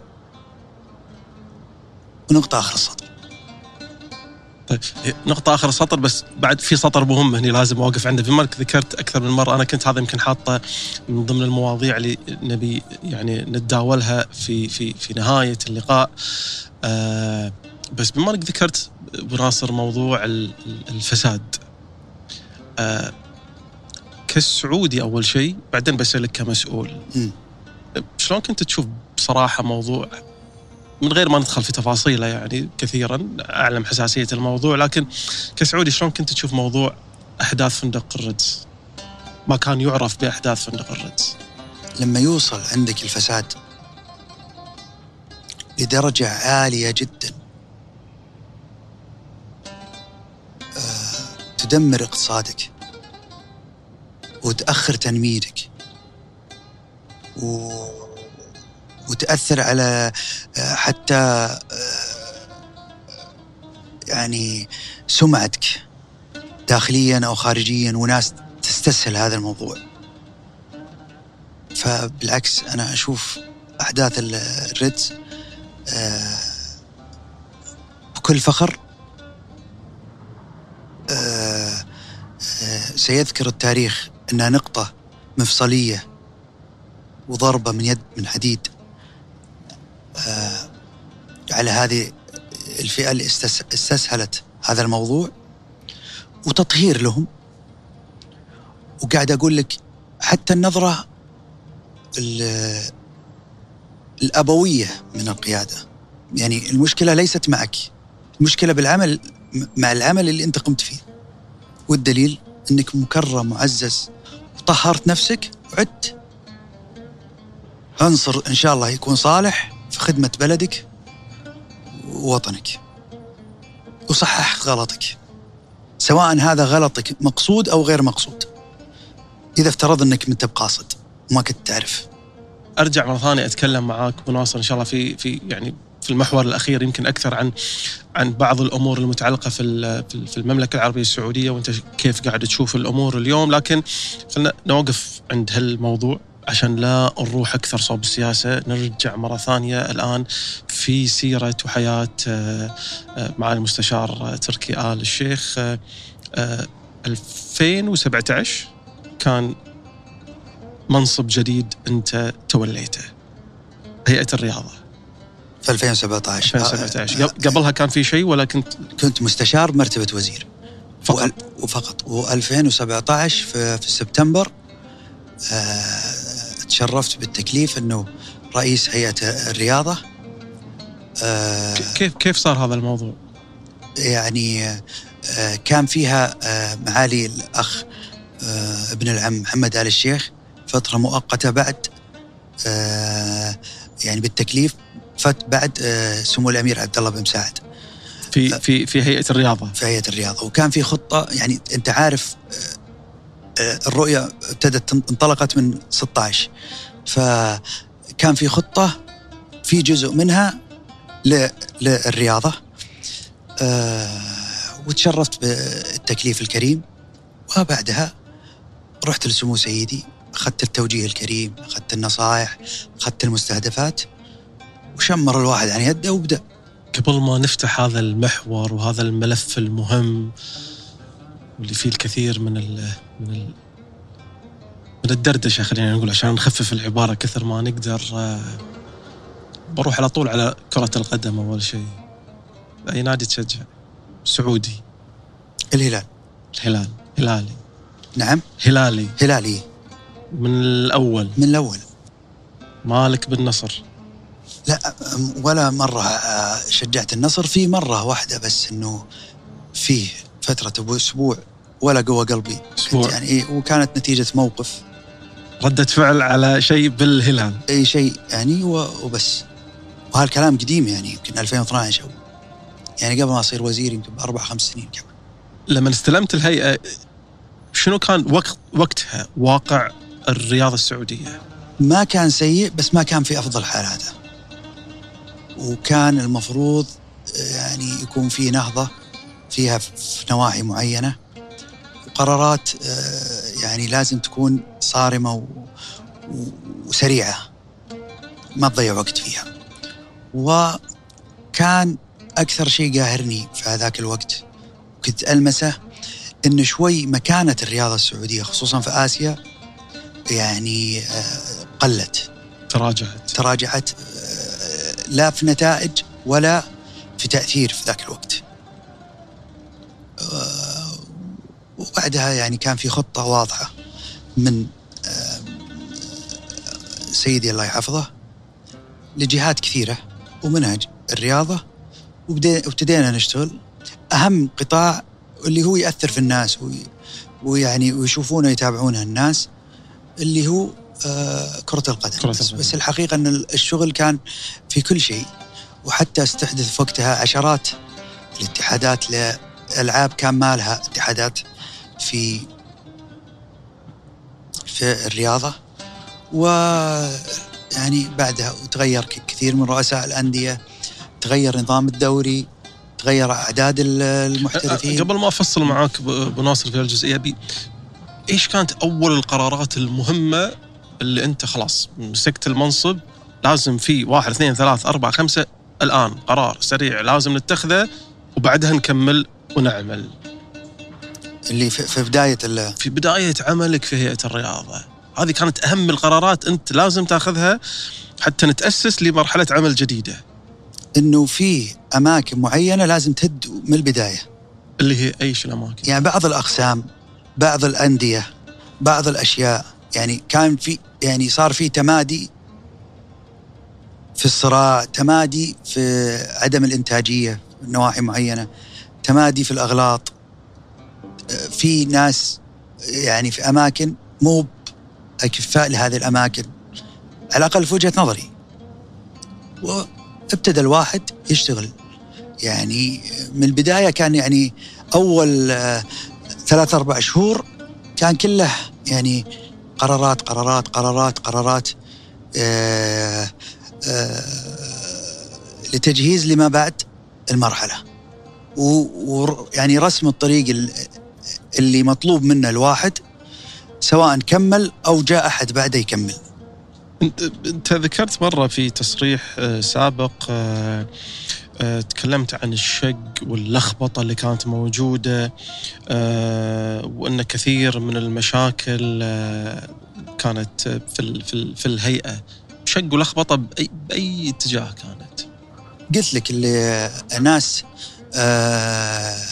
في تخصصاتهم وفي اشيائهم ويمارسون عمل تقني معين هم مو بأكفاء في الموضوع أو بميول معين أو عدم تطوير أو في جهات معينة كان أحيانا فساد. يعني أشياء زي كذا. أه، أنت حتى تكلمت على بعض رؤساء الأندية في تصريح سابق وذكرت أهل الهياط. أه، لن يبقى أحد من أهل الهياط في الدوري من الموسم القادم. يعني أنا ما أبغى يعني آه الرياضة أنا ما يعني ما أبغى أتكلم فيها كثير لأن الرياضة جزء من اللي يعني من الأشياء اللي تعبت صحتي بعد. آه لأن الواحد صار كان يعني وقتها ياخذ على نفسه شوي. آه لكن اللي أقصده كان في هذا الموضوع إنه يعني كان في وقتها في ناس لا عنده لا قدرات مادية ولا إدارية. من رؤساء بعض الأندية. إي وما أخذ المكان شو؟ فيا أخي إحنا منا ما إحنا فاضيين للشو إحنا نبي ناس تنتج. أو على الأقل ناس تحط فلوس على الأقل بنتحمل كذا. والله الرجال يدفع. لكن لا أنت حاط فلوس ولا أنت إداري كويس. فيعني جالس ليش؟ ونتحملك ليش؟ ذكرت موضوع الرياضة، هل الملف هذا تحديدا واحدة من الأمور اللي أثرت على صحتك؟ إيه. آه، أثرت على صحتي كثير و إلى آخر 2018 كان في وقتها أجريت عملية جراحية في الخارج وصار فيها العملية خطأ طبي. سويت كذا عملية واحدة منهم كان فيها خطأ طبي وجلست وقتها تقريبا في جرح كبير في جسمي. مدة تقارب خمسين يوم ما تسكر الجرح.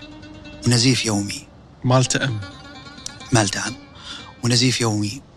فرجعت أتذكر في وقتها آه، للمملكة العربية السعودية وكان يعني وقتها حتى طلب مني إني ما أرجع لين لين أخف.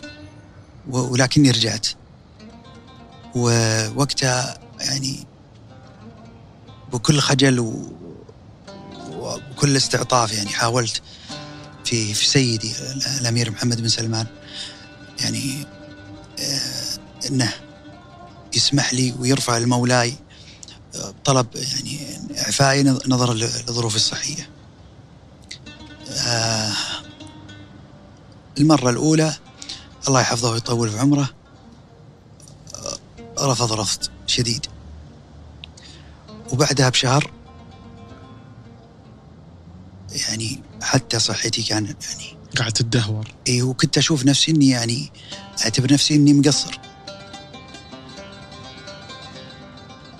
فطلبت منه مرة ثانية الله يطول في عمره. في أحد اللقاءات. وين قال لي جملة واحدة.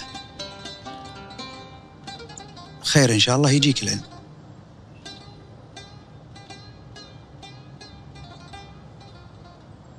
وكان هالكلام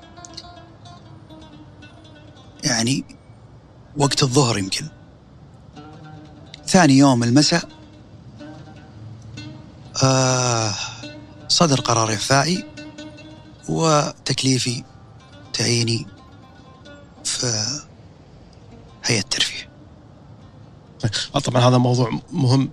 راح أرجع أتكلم عنه مرة ثانية بعد شوي لكن بدي شوية أفتح أكثر معاك تفضل. آه، أبو ناصر في في في ملف في ملف الرياضة. بس سؤال عام كذي آه، الجمهور الرياضي بشكل عام من غير ما نحدد أي جمهور بس بشكل عام الجمهور الرياضي السعودي قدر اللي أنت سويته في ملف الرياضة؟ قد على المستوى الشخصي قدر؟ والله بعلمك شيء. آه وهذا أكيد إن الإنسان يسعد إذا شاف الناس تقدر عمله ما فيها كلام لكن أنا وأعوذ بالله من كلمة أنا همي في أي شغل أنا أشتغله ثقة أول شيء رضا الله سبحانه وتعالى وثقة ولاة أمري ورضاهم وإني أكون مقتنع من جوا إني أنا قاعد أسوي شيء صح. الرياضة لا يمكن ترضي الجميع. والرياضة فيها تعصب. وإحنا عاد العرب زود على زود. يعني أنا بعلمك أمثلة وقصص خيالية. عمري أنا يعني ولا تهمني بس أنا بعطيك أمثلة. لأني ما تكلمت فيها خمس سنوات. لكن- كثر ما تبي تعطينا أمثلة أنا وياك الليلة. يلا. خمس سنوات ما قد تكلمت فيها لكن أنا بعطيك أمثلة. مثلا في الأندية الكبيرة فيما يخص مثلا الهلال. يتهموني بأني سبب إقالة مدرب خيسوس اللي أنا سعيت لإحضاره. ل- إنك تجيبه. جيبه وأنا اللي تدخلت شخصيا لجيبته ضغطت عليه. في في حد ما كان يبي يجيبه؟ لا آه ما كان موافق. كان بالنسبة له. إيه المسألة كانت بالنسبة له في ذاك الوقت ما هي بفلوسه بس فكان لازم يحس إن في مسؤول أو في شيء يعني بيساعده على آه تنفيذ طلبات اللي هو يبغاها. في ناحية تطوير وكذا يعني تعرف وقتها كانوا يعني يبغون أشياء معينة في التدريب في الأشياء يبي هو بيضمن إن في ناس بتلتزم معه في الراتب في التجهيزات في كل شيء. فشخص زي هذا وعلاقتي الشخصية معاه كيف أنا اللي السبب؟ إنك تقيله. أني أقيله وهو أقيل بعد أنا ما تركت الرياضة بشهر ونص. أنا تركت الرياضة وتقدر في بابا جوجل. بابا في- جوجل. إيه في ديسمبر 2018 عفيت. خيسوس إنشال يناير 2019 بعدك. بعدي بشهرين شلون لي دخل؟ تمام؟ هو نظرية إنه يعني إنه عرفت اللي الكواليس واللي يدير وي... يعني تخيلات الرياضيين. إيه، بس بس أكيد هو فعلا طلع كلام كثير وقتها إنه وراء إقالة المدرب خيسوس كان معروف إنه وش- سبب إقالته. صار بينه وبين رئيس النادي خلافات ومع بعض اللعيبة في غرفة الملابس. ففي اللعيبة رئيسيين ورئيس النادي قالوا له ما يكمل. فصار الموضوع اللي أخذوا مني تصريح قبل ما أترك بفترة ودنا أن الهلال يهدي في الدوري عشان يصير ممتع أخذوها أني أنا ضيعت الدوري على الهلال. كيف كيف هذا التصريح؟ يعني صرحت في وقتها تعرف عاد بعض الأحيان الواحد تطلع منه تصاريح يعني برضه هو زيهم يعني الواحد بعض الأحيان أنت أنت من الشارع. فتصرح خذاك بطريقة خذاك الحماس. خذاك الحماس. ف... وساعدت منك شوي. ف فتقول انه ودي إن الدور الأول والله خيسوس بيخلص الدو... الدوري من الدور الأول. ودنا إنه يهدي عشان يصير الدوري حلو. فعقبها صاروا ينسبون أي هزيمة أو تعثر انه والله الري... آه، الوزارة تدخلت عشان هالشيء. بس أنا بقول لك الآن واحد وزير راح من مكان لمكان اعفي من مكان وراح المكان كيف شال المدرب بعدها بشهرين؟ حاجة لنا والله يعني صراحة مؤثر ويعني سوبرمان. تمام. خيسوس وقع معاي أكاديمية. أنا متأخر فيها شوي لأني عندي قاعد أشتغل في نظام آه، آه، مؤسستي الخيرية. فأبغاها بطريقة القانون وكذا. فمن ضمن الأشياء اللي فيها أكاديمية معتبرها زي عمل خير ومعاي فيها عقد طويل مدة خمس سنين مع خيسوس آه، لو فعلت الأكاديمية. كيف واحد بيني وبينه عداوة؟ وأنا اللي سبب في روحته يوقع معي تمام؟ وقع معاك خمس سنوات. خمسة. ومعلن هالشيء. كيف واحد أنا السبب بيني وبينه وعداوة وسبب روحته؟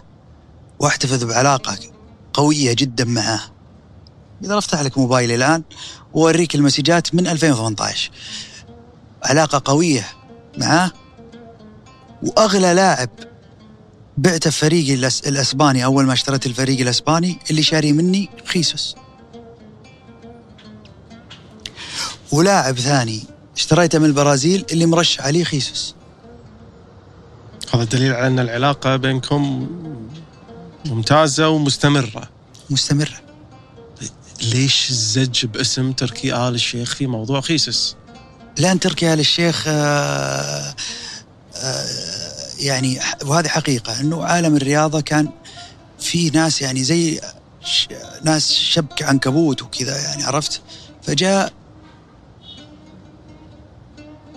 دخل على قولتهم عش الدبابير وكان صدامي و كان يمكن شوي شديد فاحتفظ ببعض العداوات الرياضية لما بعد. وعالم الرياضة دائما عالم خيالي. وخيسوس لما رجع الآن المرة الأخيرة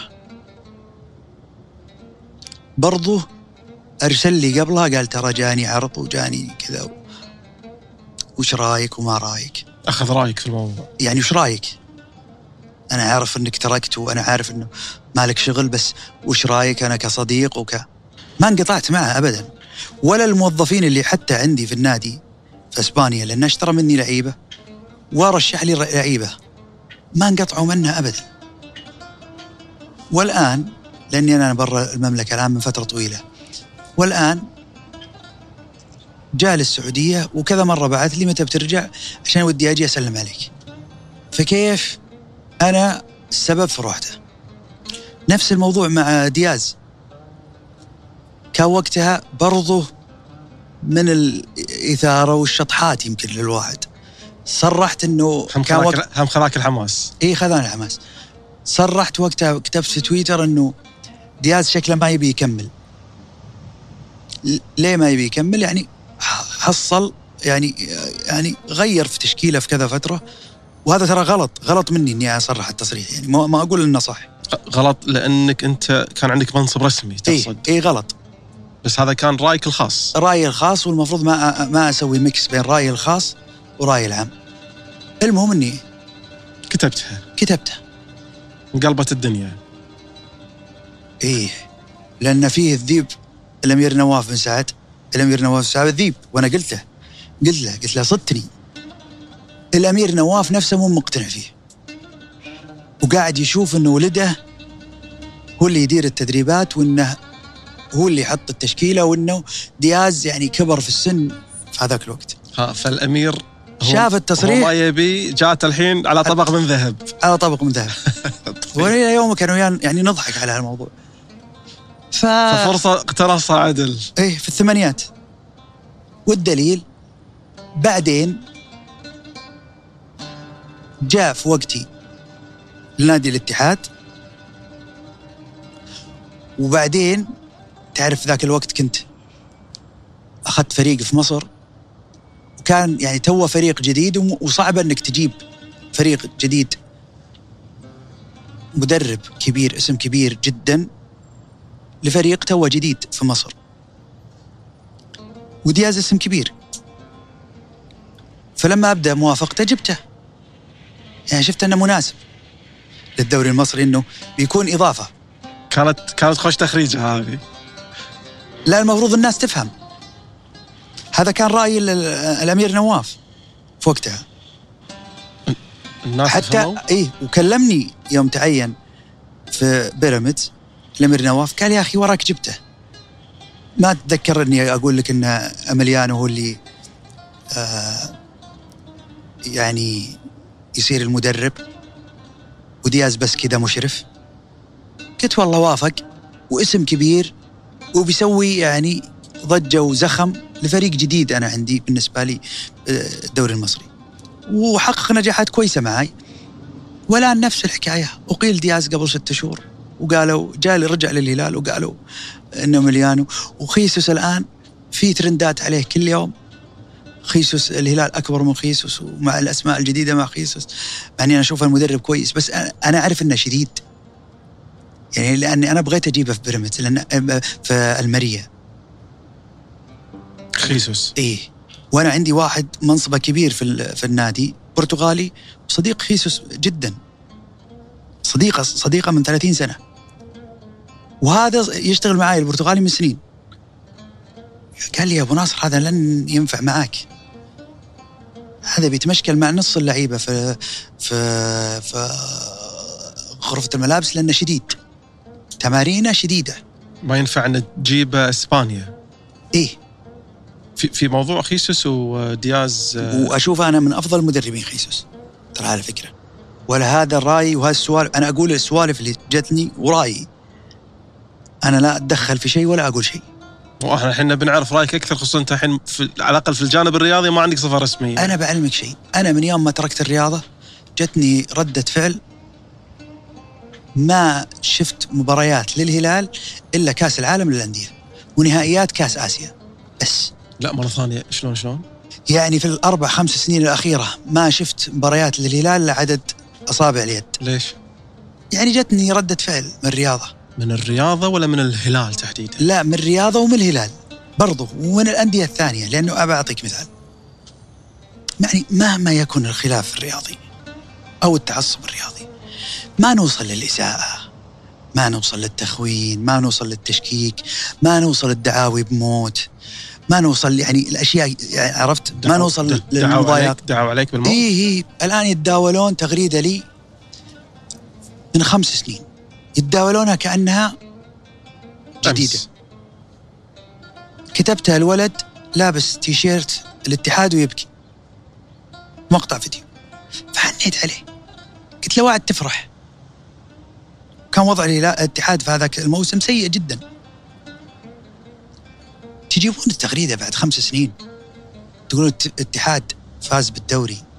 إي والله تركي آل الشيخ متدخل وقايل وعد تفرح. إيش الخربطه دي؟ وناس تصدق وترندات وتطلع وتجي. إشارة إنك أنت تدخلت ونجحت الاتحاد. بعد خمس سنين. بعد ما خمس شاء الله ما شاء الله. طيب. بث الرجعي طيب. الأهلي السعودي هبط للدرجة الثانية. وهذا شيء يحزنني. هبط بعد ما تركت الرياضة بأربع خمس سنين. الله أكبر يا تركي آل الشيخ. أنت اللي حاربت الأهلي عشان يهبط. ليه؟ عشان مثلا آه صورت مرتين مع رئيس سابق لناديهم أو رئيس ناديهم صديق عزيز ماجد النفيعي لأن بيني وبينه شغل في هيئة الترفيه. هو عنده شركة آه، سياحة موقعة مع هيئة الترفيه عنده شركة آه، معارض مستأجرين معارض تتعامل مع الترفيه. فيجي معي اتفاقيات ونصور. فصرت أنا متدخل في الأهلي. وبعد خمس سنين مش الاثر العكسي هم حملوك مسؤولية انك إنك إيه. أنت السبب وراء نزول النادي الأهلي للدرجة الثانية. صحيح. مع إنه شيء يحزنني ترى. أحزنني مرة. لأن ال- ال- الأهلي نادي أنا أحبه ويعرف ويعرف مثلا آه، رئيس رابطتهم الجماهيرية آه، إني أحبه وكنت أستخدمه حتى يجي بدر. يجي يشجع أحيانا في بيراميدز. وأحب أساسا هازيجهم الأهلي واغانيهم احبها أحبها أحبها يعني. أنا اشوفه من أكثر الأندية اللي آه، جماهيره وفية مهما كانت الظروف و, حضور وهازيج و. ف يعني بعد خمس سنين جاء أثري. وماجد النفيعي يوم رجع. ماجد ماجد النفيعي ترك في وقتي. ورجع بعدها بسنة أو سنتين. يوم رجع كلمني بيشاورني قلت وراك تسألني. بشاورك إنه شنو؟ يقول أفكر أرجع. إيش تنصح؟ قلت وراك تسألني. ما لي دخل في الرياضة. قال لا أنا أبغى رأيك آه، شخصي. الشخصي. قلت ماجد شوري عليك. الله فكك من الرياضة لا ترجع لها. ما نجحت المرة الأولى. أو على الأقل يعني آه، نجاحك كان محدود المرة الأولى. وشو لا ترجع. بس رجع. هو رجع ما سمع كلامي ورجع. وندم. بيذكر التاريخ المئة سنة أن الأهلي هبط في وقت ماجد النفيعي وهو عزيز وغالي علي. لو الأهلي أنا ناويه ولا أكرهه ما خلصت موضوع العويس وحليته اللي فيه عقوبة هبوط على الأهلي. ذكرنا هذه فيها سالفة ال- العقوبات. كان آه، الشباب آه، يعني آه، كان الأهلي في مشكلة كبيرة بينه وبين نادي الشباب. دخلت و على موضوع اللاعب. إيه دخلت يعني بوجه الواحد جاهية. آه، واسطات عند الشباب انه سامحوا. لأن لأن النظام إذا ما سامحوا آه، الموضوع مو منحل. وحلينا الموضوع وطيبنا خواطر الناس. يعني لو لو اني أنا ما أبغى يعني آه، الأهلي ولا أكره الأهلي. ولو كنت أنا حتى سبب في ابتعاد أي أشخاص عن الأهلي. فلنفرض. فلنفرض ولا في أسماء فعلا ابتعد يعني تم إبعادهم وتم اتهام تركي آل الشيخ فيها. فلنفرض. تركي آل الشيخ يوم جاء بعد ناس كثير في كل الأندية. فلنفرض. تمام؟ تركي آل الشيخ جلس سنتين. هذا هو رايح له أربع خمس سنين. ليش ما رجعوا؟ لو كان في أحد ابتعد. صح ولا لا؟ النصر.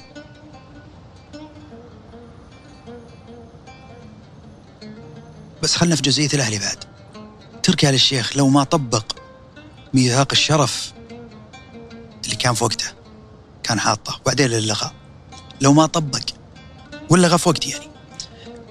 ميثاق الشرف كان السومة في عز مستواه كان انتقل لفريق ثاني اللي هو كان نجم الأهلي.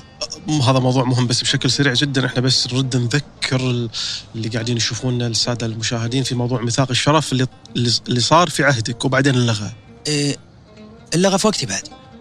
إيه، إنه الأندية يعني ما تعلي الأسعار على بعض ما تسوي مشاكل. بعد سالفة عوض خميس وسالفة العويس ما ما تعلو يعلون الأسعار على بعض. أم أم ما يصير في مفاوضات من وراء لورا أه، أه، يعني استفادة من علاقات اجتماعية. يعني نقاط كثيرة انه يعني يصير. آه، إذا صار في أي تعامل يصير من الباب مو من الشباك بين الأندية. وما يحوسون على بعض. طبعا كانت فكرة تحتمل الصح وتحتمل الغلط. في ناس يشوفونها إي والله صح هذه ممكن تنظم وما تصير فيه مشاكل. وفي ناس يشوفونها غلط إن وكل مع كل أحد منهم معه حق في ناس يشوفونها غلط إن هذا لا خلى سوق مفتوح وهذا وهذا الاحتراف وهذه الدنيا. لو ما تطبق كان كان السومة راح الفريق ثاني اللي هو كان هداف الأهلي التاريخي. النصر آه، وقتها كان رئيس النادي آه، أعلن عن انسحابه من ميثاق الشرف. إي بعدين إيه. لما ألغينا ألغيناه. ما ما اتفقوا. الأندية ابتدت تقول ما نبغى نطبق ونبغى فعلا. أكثر نادي كان رافض فكرة ميثاق الشرف. والله كل الأندية. كلهم. وب- وباعتقاد منهم يعني خصوصا الأربعة الكبار. باعتقاد منهم آه، الأندية الصغيرة تبي تبي تبيه. الأربعة الكبار ما تبيه. إذا قلنا مصطلح الأربعة الكبار آه، ما تبيه وكل الأندية كبار. آه، ما تبيه لأن في اعتقاد انها تقدر تخلص وتستفيد من هالشيء. وفي وبيدخلون في مشاكل كان وقتها. وبس. يعني هي هي شيء اختياري ما أقدر أفرضه. ميثاق الشرف. إيه. فلما ابتدوا ينسحبون منا قلنا خلاص إذا في ناس إذا إن 16 رجال لو في اثنين منهم قالوا لا ما عادني ملتزم بهالكلام. حاب أقول لل 14 لأني ما أقدر أجبره. أبى أقول لل 14 ترى ترى فلان وفلان مو ملتزمين. تبون تكملون أنتم كملوا فيما بينكم ما تبون تكملون بسلامتكم النصر. إيش فيه؟ لو إني أتدخل في شيء ولا بضر بشيء ما فاز النصر في الدوري. في وقتي. ليش هو أنت هم اتهمت إنه ولا فاز الهلال في في السنة اللي قبلها. لو لو بنتكلم عن الهلال. كل كان يتهمني وهذا ترى شيء يسعدني. لأن لو اتفقوا عليك في اتجاه معين قد يكون هال هالكلام صحيح. لكن إذا كل الكل مب... إذا في عين العالم كله مو براضين عنك فهذا شيء إنه يحسس الواحد إنه يمكننا كان مسوي شيء صح. أنت باعتقادك ك ك كمحب للهلال هو الهلال اللي نزل الدرجة الثانية؟ الأهلي. الأهلي. أنت كمحب رجع الآن. شنو أسباب نزوله لل سوء نتائج واختيارات اللعيبة بس مو في وقتي نزل. بعدي بأربع سنين مو هذه مفارقة إذا هو بعد أربع سنين ليش البعض حملك أنت المسؤولية؟ يعني أنا أقول لك في في ناس مو في الأهلي وبس في كل الأماكن في هذاك الوقت اعتقدوا إنه يعني إني أبعدتهم عن التأثير السلبي في الرياضة. البعض كان عنده تأثير سلبي. إيه ما في شك. أو على الأقل آه، في اللي أفضل منه. بعد إيش من ال... أنا عندي بعض ال- ال- ال- المواضيع اللي بتكلم عنها في في في ملف الرياضة بس أنت قلت مجموعة من ال- ال- القصص والأحداث. ذكرنا الحين مجموعة منهم. بعد في شيء يحضرك في في في هذا الملف؟ ما يعني ما ما يهمني بس انه آه، اللي يحضرني أن انه آه، آه، من الأمور اللي أنت هذه تحس ان القصص انظلمت فيها يعني. هذه القصص الرئيسية. هذه القصص الرئيسية زي قصة مدرب المنتخب. مدرب يقول أنا ما أول ما جيت يقول أنا أنا بعيش برا وبجي قبل التمرين ب- ب- ب- آه، في, في, وقت ال- المباريات بيوم ولا يومين. هذا أي مدرب كان؟ كان مدرب هولندي مارفيك مدرب المنتخب. وحطوه المدرب العظيم بعض الناس. طيب بعدها فشل مع الإمارات فشل مع مع أستراليا وكل مكان منا راح شالوه منه وانطرد. يمكن ما حقق نتائج كويسة في كأس العالم صحيح. لكن أنا تكلمني أرقام. نتيجتنا في كأس العالم 2018 ثاني أفضل نتيجة في تاريخ مشاركات المنتخب الستة والسبع. مشاركات. 94 الأولى الثانية 2018 أرقام. ارجع بابا جوجل ويعطيك. هذا اللي أذكره في عالم الرياضة. آه، بشكل سريع أنا راح أذكر بعض بعض النقاط آه، وبتبلشنا مع الرياضيين. يلا. آه، يعني إحنا قلنا بنحاول نخلي الموضوع عفوي كثر ما نقدر يعني. لا لا جلدي جلد تمساح لا. طيب آه، موضوع آه، انتقادك في ذاك الوقت للاعب ياسر القحطاني. وذكرت في أحد التصريحات انه هو كان عالة على إدارة الهلال. ما أذكر التصريح زين بس أنه ياسر صديق الآن. وفي ذاك الوقت صديق. أنا كل العالم ترى. يعني بسأل يعني بعلمك شيء. أنا لم أنقطع عن أي أحد يتواصل معي وكل الدنيا هذه تتواصل معي إلى يومك. وإذا احتاجوا شيء ولا هذا من أوائل الناس اللي يكلمونهم أنا. تمام؟ لكن ياسر يمكن في وقتها على نفس سالفة دياز وكان ياسر خلاص بيعتزل وكانوا الإدارة برضو يبغونه يعتزل. الإدارة كانت تبي يعتزل إيه. ليش هو اعتزاله ما كان قرار خاص فيه هو؟ لا هم يبغون يعني هم شافوا إنه خلاص يعني لاعب جماهيري فما يبغون إنهم هم يدخلون في صدام مع الجماهير يبغونه هو اللي يقرر القرار. فيعني وقتها في تدخل في سالفة آه، دياز. هو ياسر. إيه. تدخل بأي اتجاه؟ يعني علق علي. أنا اعتبرته هجوم علي. إيش قال تذكر تقريبا؟ والله ما أذكر بس يعني آه، كديدني كديدني يعني. ف... رديت. فرديت بس أنا أحبه ياسر وعلاقتي معه إلى إلى يومك. ولي مقاطع كثير يعني يزورني في البيت و... وحفل جوي قبل سنتين هو اللي مقدمه. آخر ياسر مكلمني آه، قبل أمس. كان في في قطر في استديو بي إن. عق- عقبة كلمني على على موضوع لفريقي في اسبانيا آه، موضوع اعفاء سامي الجابر. بعد أربع شهور بس. سامي سبب شيلته كان مرشح لمنصب آسيوي كبير بندفع فيه. له. وكان بيصير فيه تضارب وهو اختار إنه يعني بيسمع الموضوع. يطلع من من الهلال. إيه وانشال من الهلال. حتى يصير تركيز على المنصب ال- إيه وجاء الأمير محمد بن فيصل كان لك تصريح سابق قلت لم يهاجمني ولم يضايقني أحد مثل جمهور الهلال. صحيح.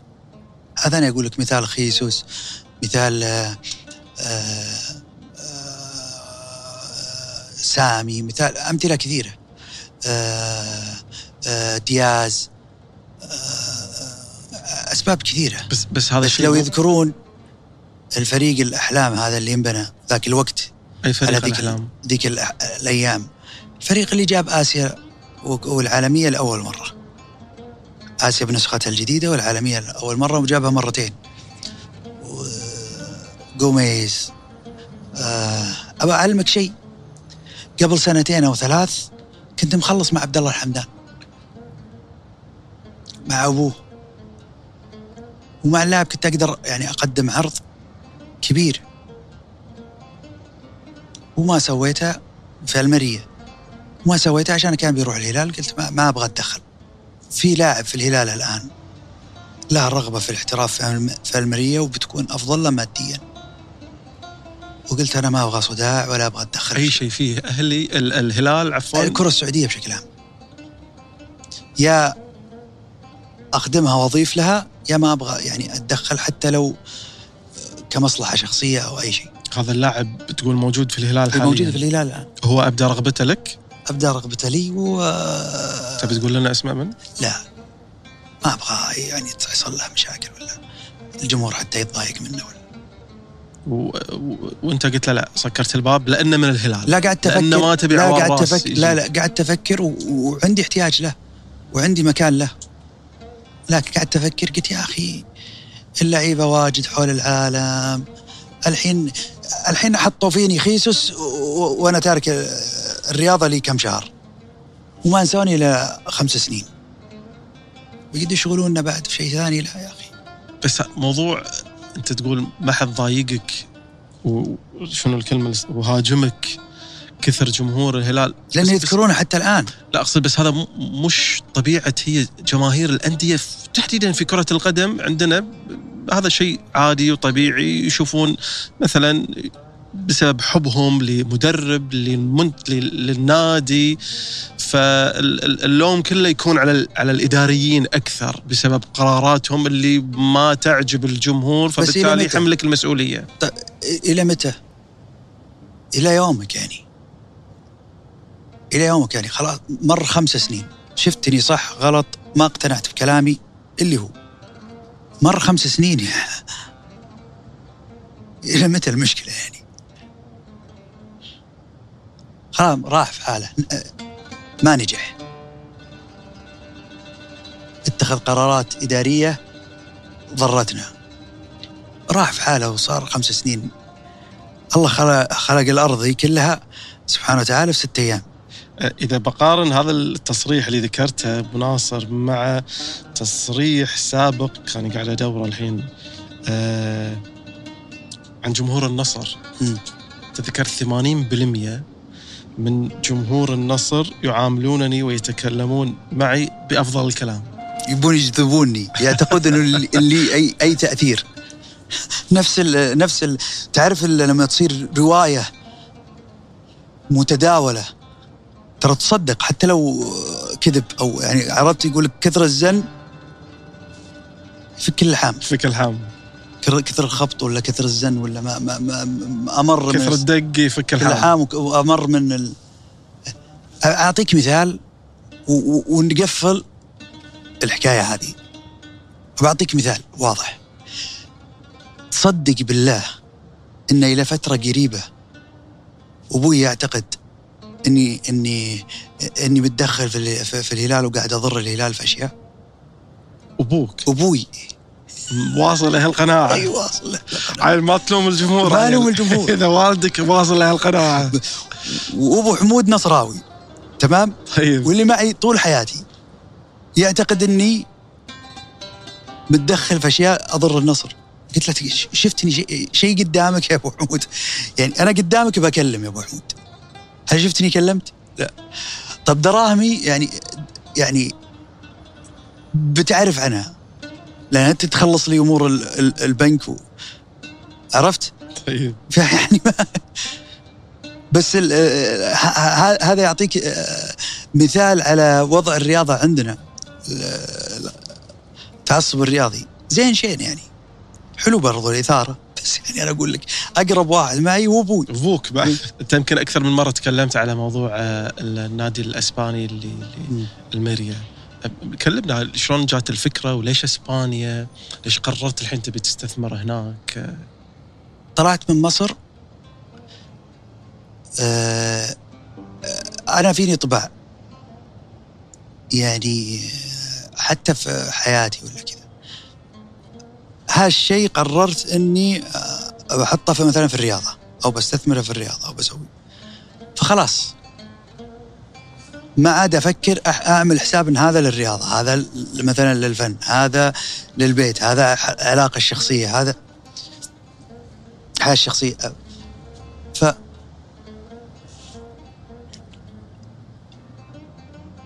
المبلغ اللي لما بعت النادي في مصر أول شيء موضوع مصر بشكل سريع جدا يعني من غير ما نخوض تدري موضوع مصر ممكن في كثير من الزوايا والأمور بس إذا بسألك سؤال عام أي من دون ما ندخل في تفاصيله نظرا لحساسيته حساسيته ليش؟ حساسيته ليش؟ مو حساس ملف الرياضة ملف تجربتك في الكرة المصرية مو حساس؟ لا آه آه تجربة لها إيجابيات ولها سلبيات تعال يتعلم منها الشخص وخلاص. شلون تقيم تجربتك هذه المص... اللي في في الكرة المصرية؟ يعني إذا إذا بنتكلم عن بيراميد نادي تأسس في أسبوعين. وأخذ في أول موسم الثالث بعد في آخر جولة. وآخر جولة ما لعبنا يعني بالتشكيلة الأساسية. عرفت؟ آه يعني ما كنا مهتمين بالنتيجة. ولو كنا متعادلين أو فايزين أو أعتقد إن لو كنا فايزين وكنا نقدر نفوز كان أخذنا الثاني على الدوري. وفي هذيك السنة أفضل لعيبة محترفين كانوا موجودين. أفضل جهاز تدريبي كان موجود. وهزمنا بطل الدوري والمركز الثاني في الدوري في الذهاب وفي الإياب. نادي الأهلي. الأهلي والزمالك. الزمالك فزنا عليه مرة وتعادلنا مرة والأهلي فزنا عليه مرتين وفزنا عليه مرة في الكاس. فيعني آه انت إيش تقيم التجربة؟ أنا عاد آخر شخص ممكن تسأله على مسألة تقييم كرة القدم. يعني ما أعرف بالكرة يعني صراحة. يعني و... وبعدها طلعت لأن فعلا أنا زي زي الرياضه السعودية لما قررت أطلع طلعت حصلت مبلغ. في البداية في كان آه، وكيل لاعبين مشهور ومستثمر رياضي توفى الله يرحمه آه، إيطالي ريولا معروف. آه، جاب لي إي سي ميلان وجاب لي إياه بسعر كويس. كنت ممكن أدخل كاستثمار واخذ جزء قرض. فقعدت أفكر يعني سعر كويس بس ستيل غالي بالنسبة لي. يعني ان تدخل وين استثمار؟ في لما طلعت من مصر. من لما طلعت من مصر. أنا مقرر إني أستمر في الاستثمار في الرياضة. أحط التفكير اللي أنا شايفه في فريق أطبقه كهواية. جاني من ريولا ايسي ميلان في البداية. ومبلغ زين في وقتها بالنسبة لسعره. شفت إنه مبلغ كبير زين هو وأرخص من اللي يعني السعر اللي يستحقه. بس بالنسبة لي كان مبلغ كبير حتى لو أخذت قرض بقدر أغطيه. لكن كنت أقول وش بسوي أكثر آه، من رؤساء السابقين؟ ما راح أسوي شيء. خمسة Champions League وما أدري كم يعني يبغى لي 50 سنة عشان أوصل أرقام. تمام؟ وبعدين جمهور بيصير شديد وحول العالم. يعني ماني بماخذ راحتي أنا خلاص. عندي ردة فعل من الرياضة أبغى هدوء في ذاك الوقت. جاني فريق في الدرجة الثانية الدوري الإنجليزي جاني فريق في الدرجة الأولى وكلها بأسعار حلوة. ما وافقت ما وافقت وما وافقت.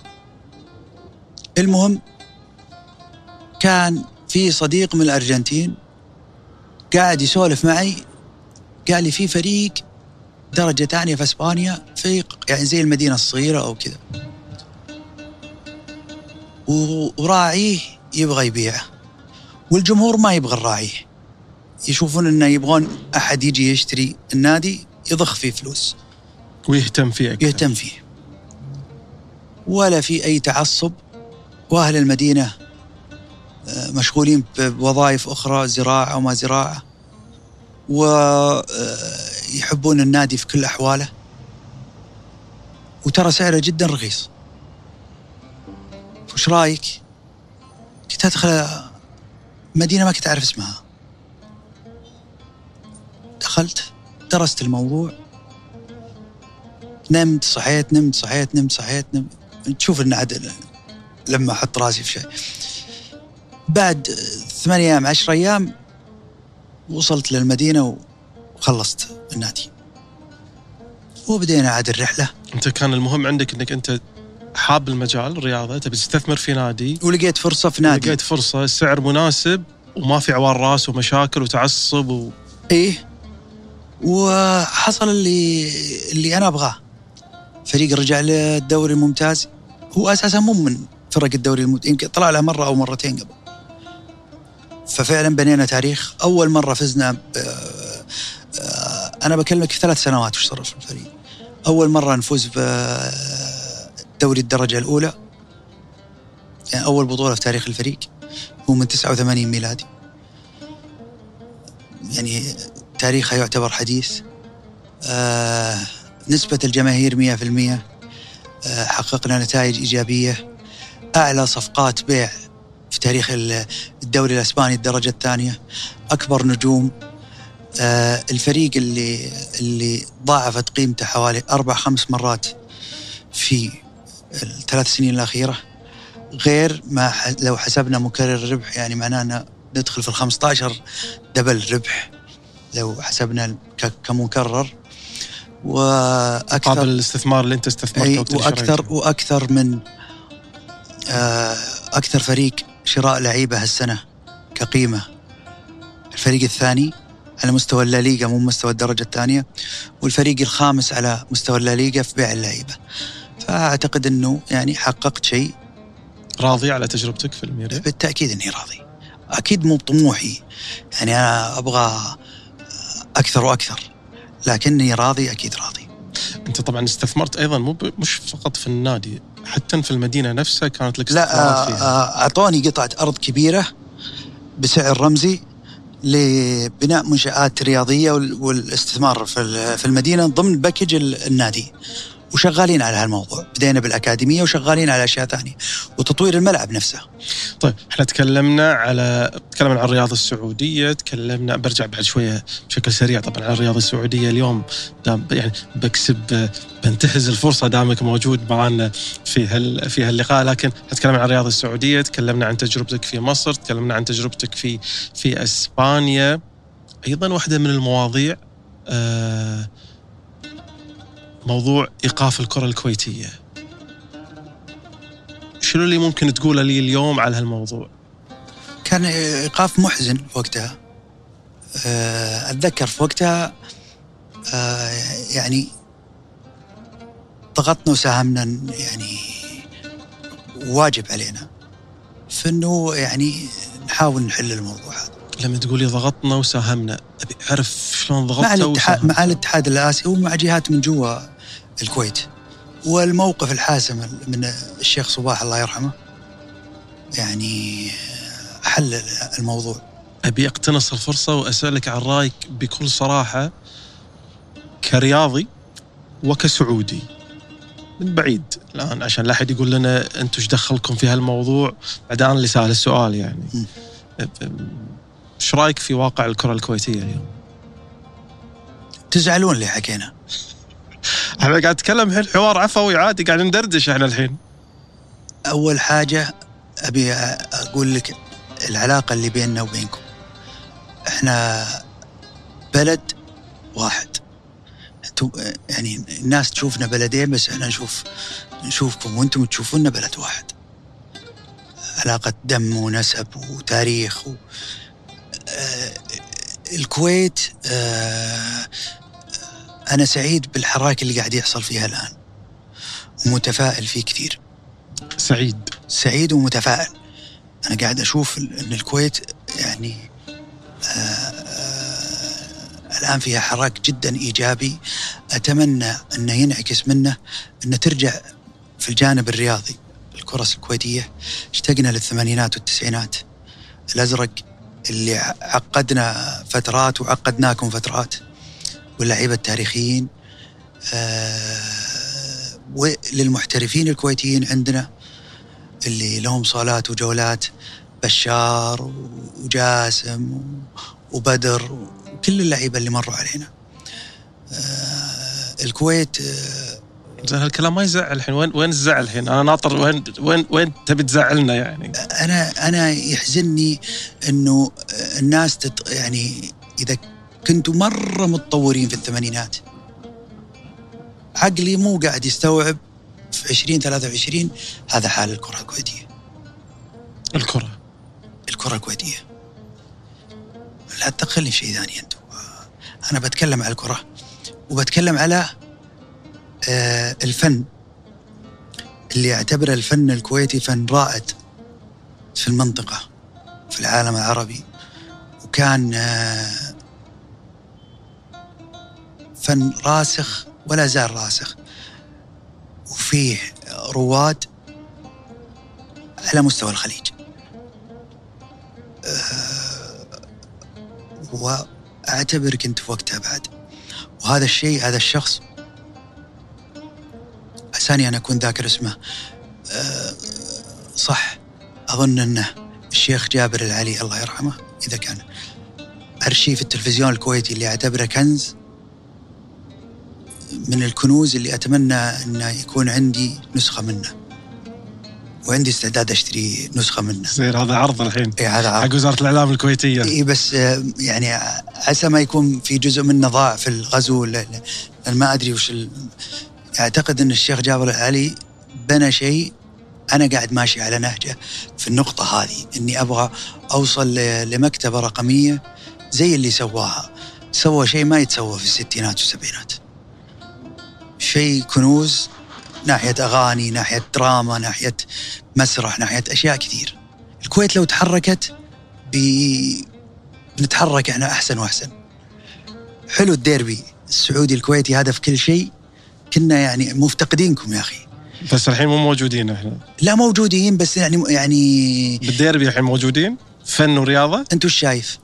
لا أنا مشكلة ما أقدر أقول رأيي الحين. ليش؟ لا أنت وش شايف؟ ما انت مزعل احد الحين الحين ما أقدر الحين أنا الحين قاعد أدير الحوار فما أقدر. شهادتي راح تكون مجروحة. أنا متفائل. والله يحفظ الشيخ مشعل اللي نشوف حراك حراكة ونشوف اللي يسويه. يعني أب للجميع. أنا لي موقف شخصي معاه أنت قلت لي عن موقف شخصي مع سمو الشيخ مشعل. اي من كم من كم أسبوع لما يعني يحصل لي تواصل كريم منه ومن مكتبه اطمئنان على على صحتي. هذا تعني لي الكثير أنه يلقى وقت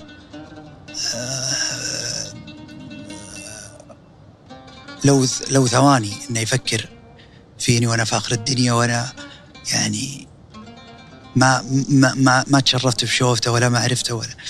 فهذا يعني لي الكثير وطوق وسام. على صدري وطوق ملكني يعني فيه مدى حياتي يعني. طيب آه بعد في الملف الرياضي أثناء آه فترة ترأسك لهيئة هيئة الرياضة في أي موضوع ما ذكرنا؟ قصة حدث؟ سقط سهوا. لا ما طبعا في يمكن في أنا أبيك تقفل السالفة في, في, تفاصيل كثيرة بالعكس أيوة. أنا بحاول إني أسحب يعني لا لا والله أبغاك تقفل السالفة. طيب الله يعيننا بعد إذا. اذا, إذا لا ما قلنا شيء. إحنا قلنا شيء؟ والله ما أدري شلون يفسروا لهم إذا بعد خمس سنين يقولون شلت مدرب ووعد تفرح و... فما أدري شلون بيشوفون هاللقاء. اذا إذا بنقفل هالملف هذا راح يقودني إلى مسألة أيضا الكلام اللي طلع وقتها يعني أن أنت تم إعفائك من من هيئة هيئة الرياضة. أنت يمكن ببدايه الكلام ذكرت أن أنت اللي طلبت بسبب العارض الصحي. طلبت الإعلان إعفاء نعم. الإعلان إعفاء بس الإعلان الإعفاء وتكليفك بمنصب آخر. فهو ما كان استبعاد لك من ال طب هذاك جاوبت. لا أنا أبي أسمعها منك مرة ثانية. لا يعني لو يعني آه كلفت في مكان في- بالتكليف في مكان وصدر قرار إعفائي وكلفت في مكان ثاني المكان الأول يعني زي ما قلت لك تقدمت يعني في وقتها. كنت داخل حالة صحية سيئة وكنت أشوف أني ممكن أقصر في شغلي. وكنت أشوف أن ضغط الرياضة علي أثر علي حتى صحيا. وأثر علي حتى عائليا. يعني أنا في موقف حز في صدري. عائليا كيف؟ حز في صدري. يعني في جماهير صاروا يكلموني أو يطاردوني أو يكلموني ويكلمون أهلي وإحنا مسافرين. في ظل حتى خصوصية. عطني س- مثال سوي لنا كذا تعال كذا آه، ليش سويت كذا؟ يصورونك. يتكلمون يدعون يشكرون. فكان الموضوع بالنسبة لي هدك.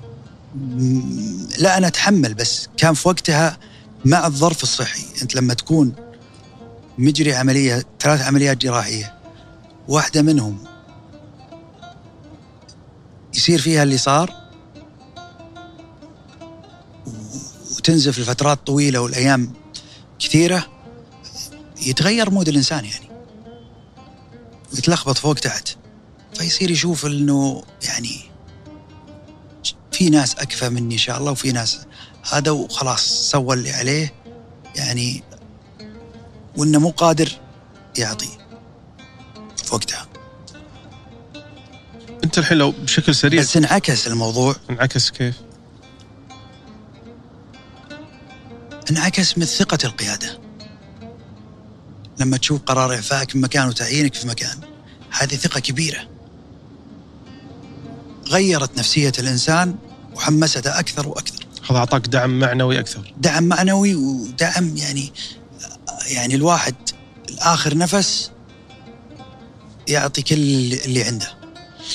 أهم في موضوع الرياضة بشكل سريع جدا الحين لو بطلب منك مثلا. يعني جرد إن صح التعبير ها كشف حساب سريع سريع جدا من غير تفاصيل أقول لك إيش أهم القرارات الإيجابية اللي أنت تعت... أنت بقرارة نفسك منت ندمان عليها وأنا مبسوط باللي سويته وهذا كان لصالح الرياضة السعودية وأسس وهيئ الأرض خلينا نقول إن صح التعبير مجازا لواقع الرياضه السعودية يمكن اليوم والإنجازات وال... والتميز اللي مي. قراراتي قرارات ال- الرؤية اللي أنا طبقتها. يعني هي خطة موضوعة لي بس أنا يعني إيش أبرزها؟ أب يعني هي قرارات من رؤية سمو سيدي. آه، أبرزها المحترفين الثمانية. في إسبانيا؟ لا المحترفين الثمانية للفرق.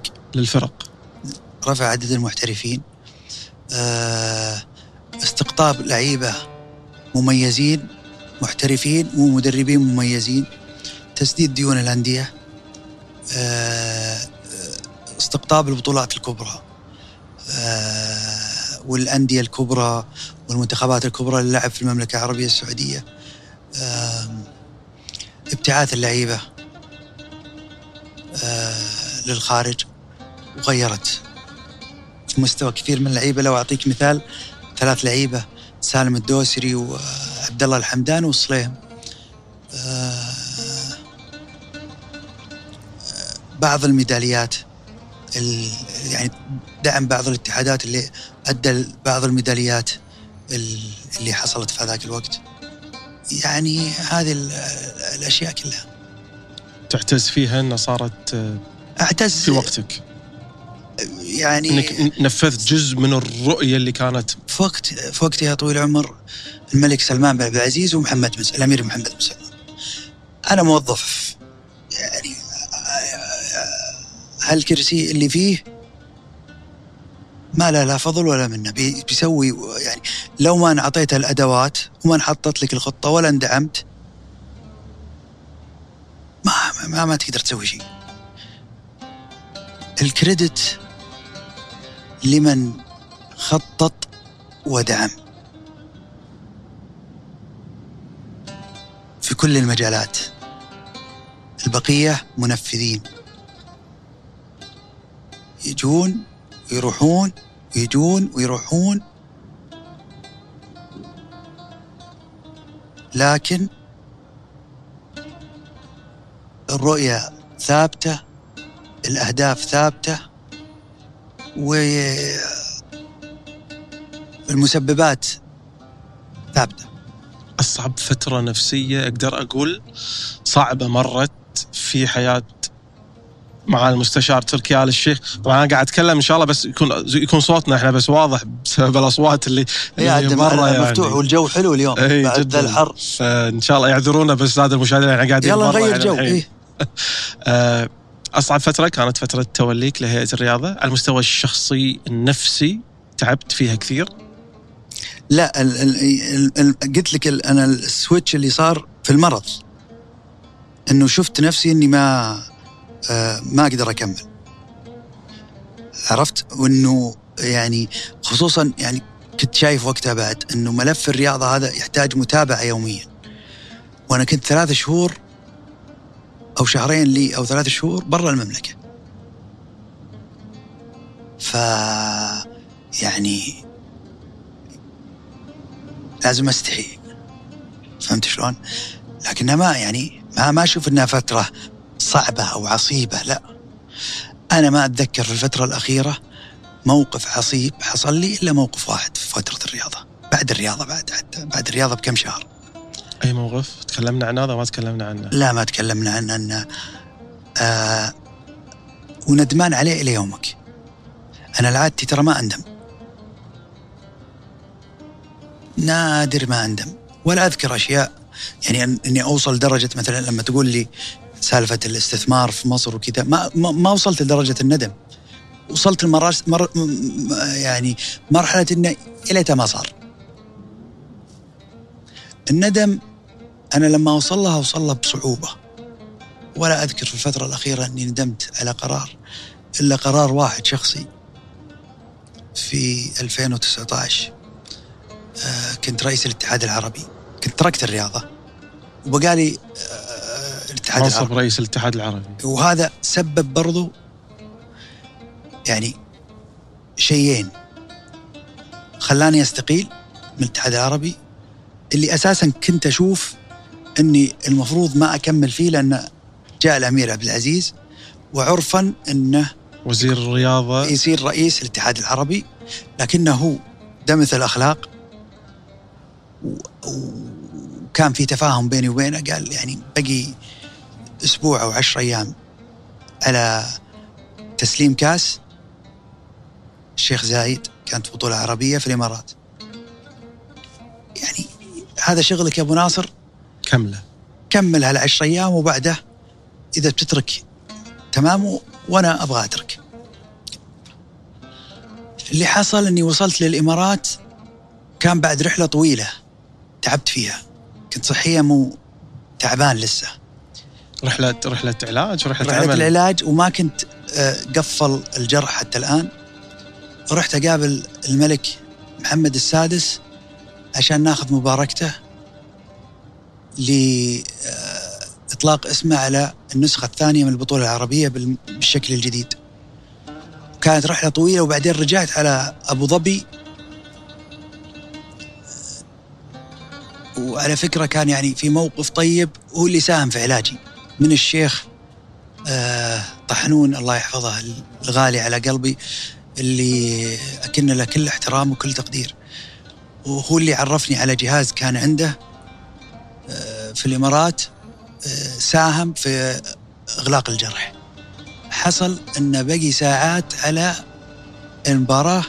أنت الجرح هذا اللي تكلمت عنه إنه 50 50 يوم تقريبا ما التئم؟ وأكثر أكثر يعني 50 يوم ما التئم تماما. 50 آه، يوم نزيف وبعدها شهور ما التئم وهذا الجهاز اللي قال لك عنه الشيخ طحنون كان هو عنده. كان عنده الجهاز هو اللي ساعد وقال لي جربه ونفعني. هو اللي أنهى الموضوع. آه قبل المباراة بخمس ست ساعات جاني خبر إن جدتي توفت الله يرحمها اللي هي يعني اللي أنت كنت قريب حيل لها. إيه. أنت في أبو ظبي. وأنا في أبو ظبي. هي طبعا آخر خمس ست سنين مي بوعيها. بس برضو يعني بالنسبة للإنسان فأنا خلاص. كان فيه ال ال الأمين العام. هو يتولى الموضوع. أنا بركب الطيارة بروح. ترجع الرياض. اي برجع الرياض. فكلمني عمي وأبوي قالوا لي تعرف فرق حتى توقيت ساعة وكذا قالوا لي بندفنها العصر أنت ما يمديك. مقررين ندفنها العصر وحلفوا علي إني ما أجي. سلم الكاس المغرب الكاس يعني وقت المغرب في, الإمارات. فرق ساعة وتعال لنا في الليل بتلحق على أول يوم في العزاء. وإذا جيت تطلع للمقبرة وصل هناك لا أنا جاي والله ما تجي. سو شغلك والله ما تجي.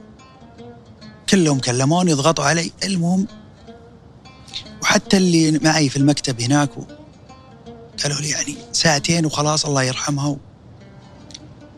فقلت شعوركم هداية الله؟ وإلى يومك أنا ندمان على هالقرار. إنك ما حضرت دفنتها إيه. مأثر فيك وايد هذا.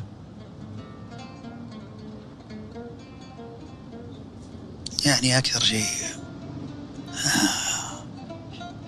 يعني من جوا.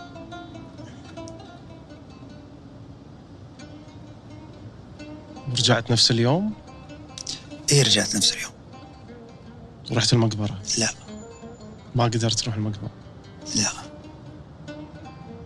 رحمة الله عليه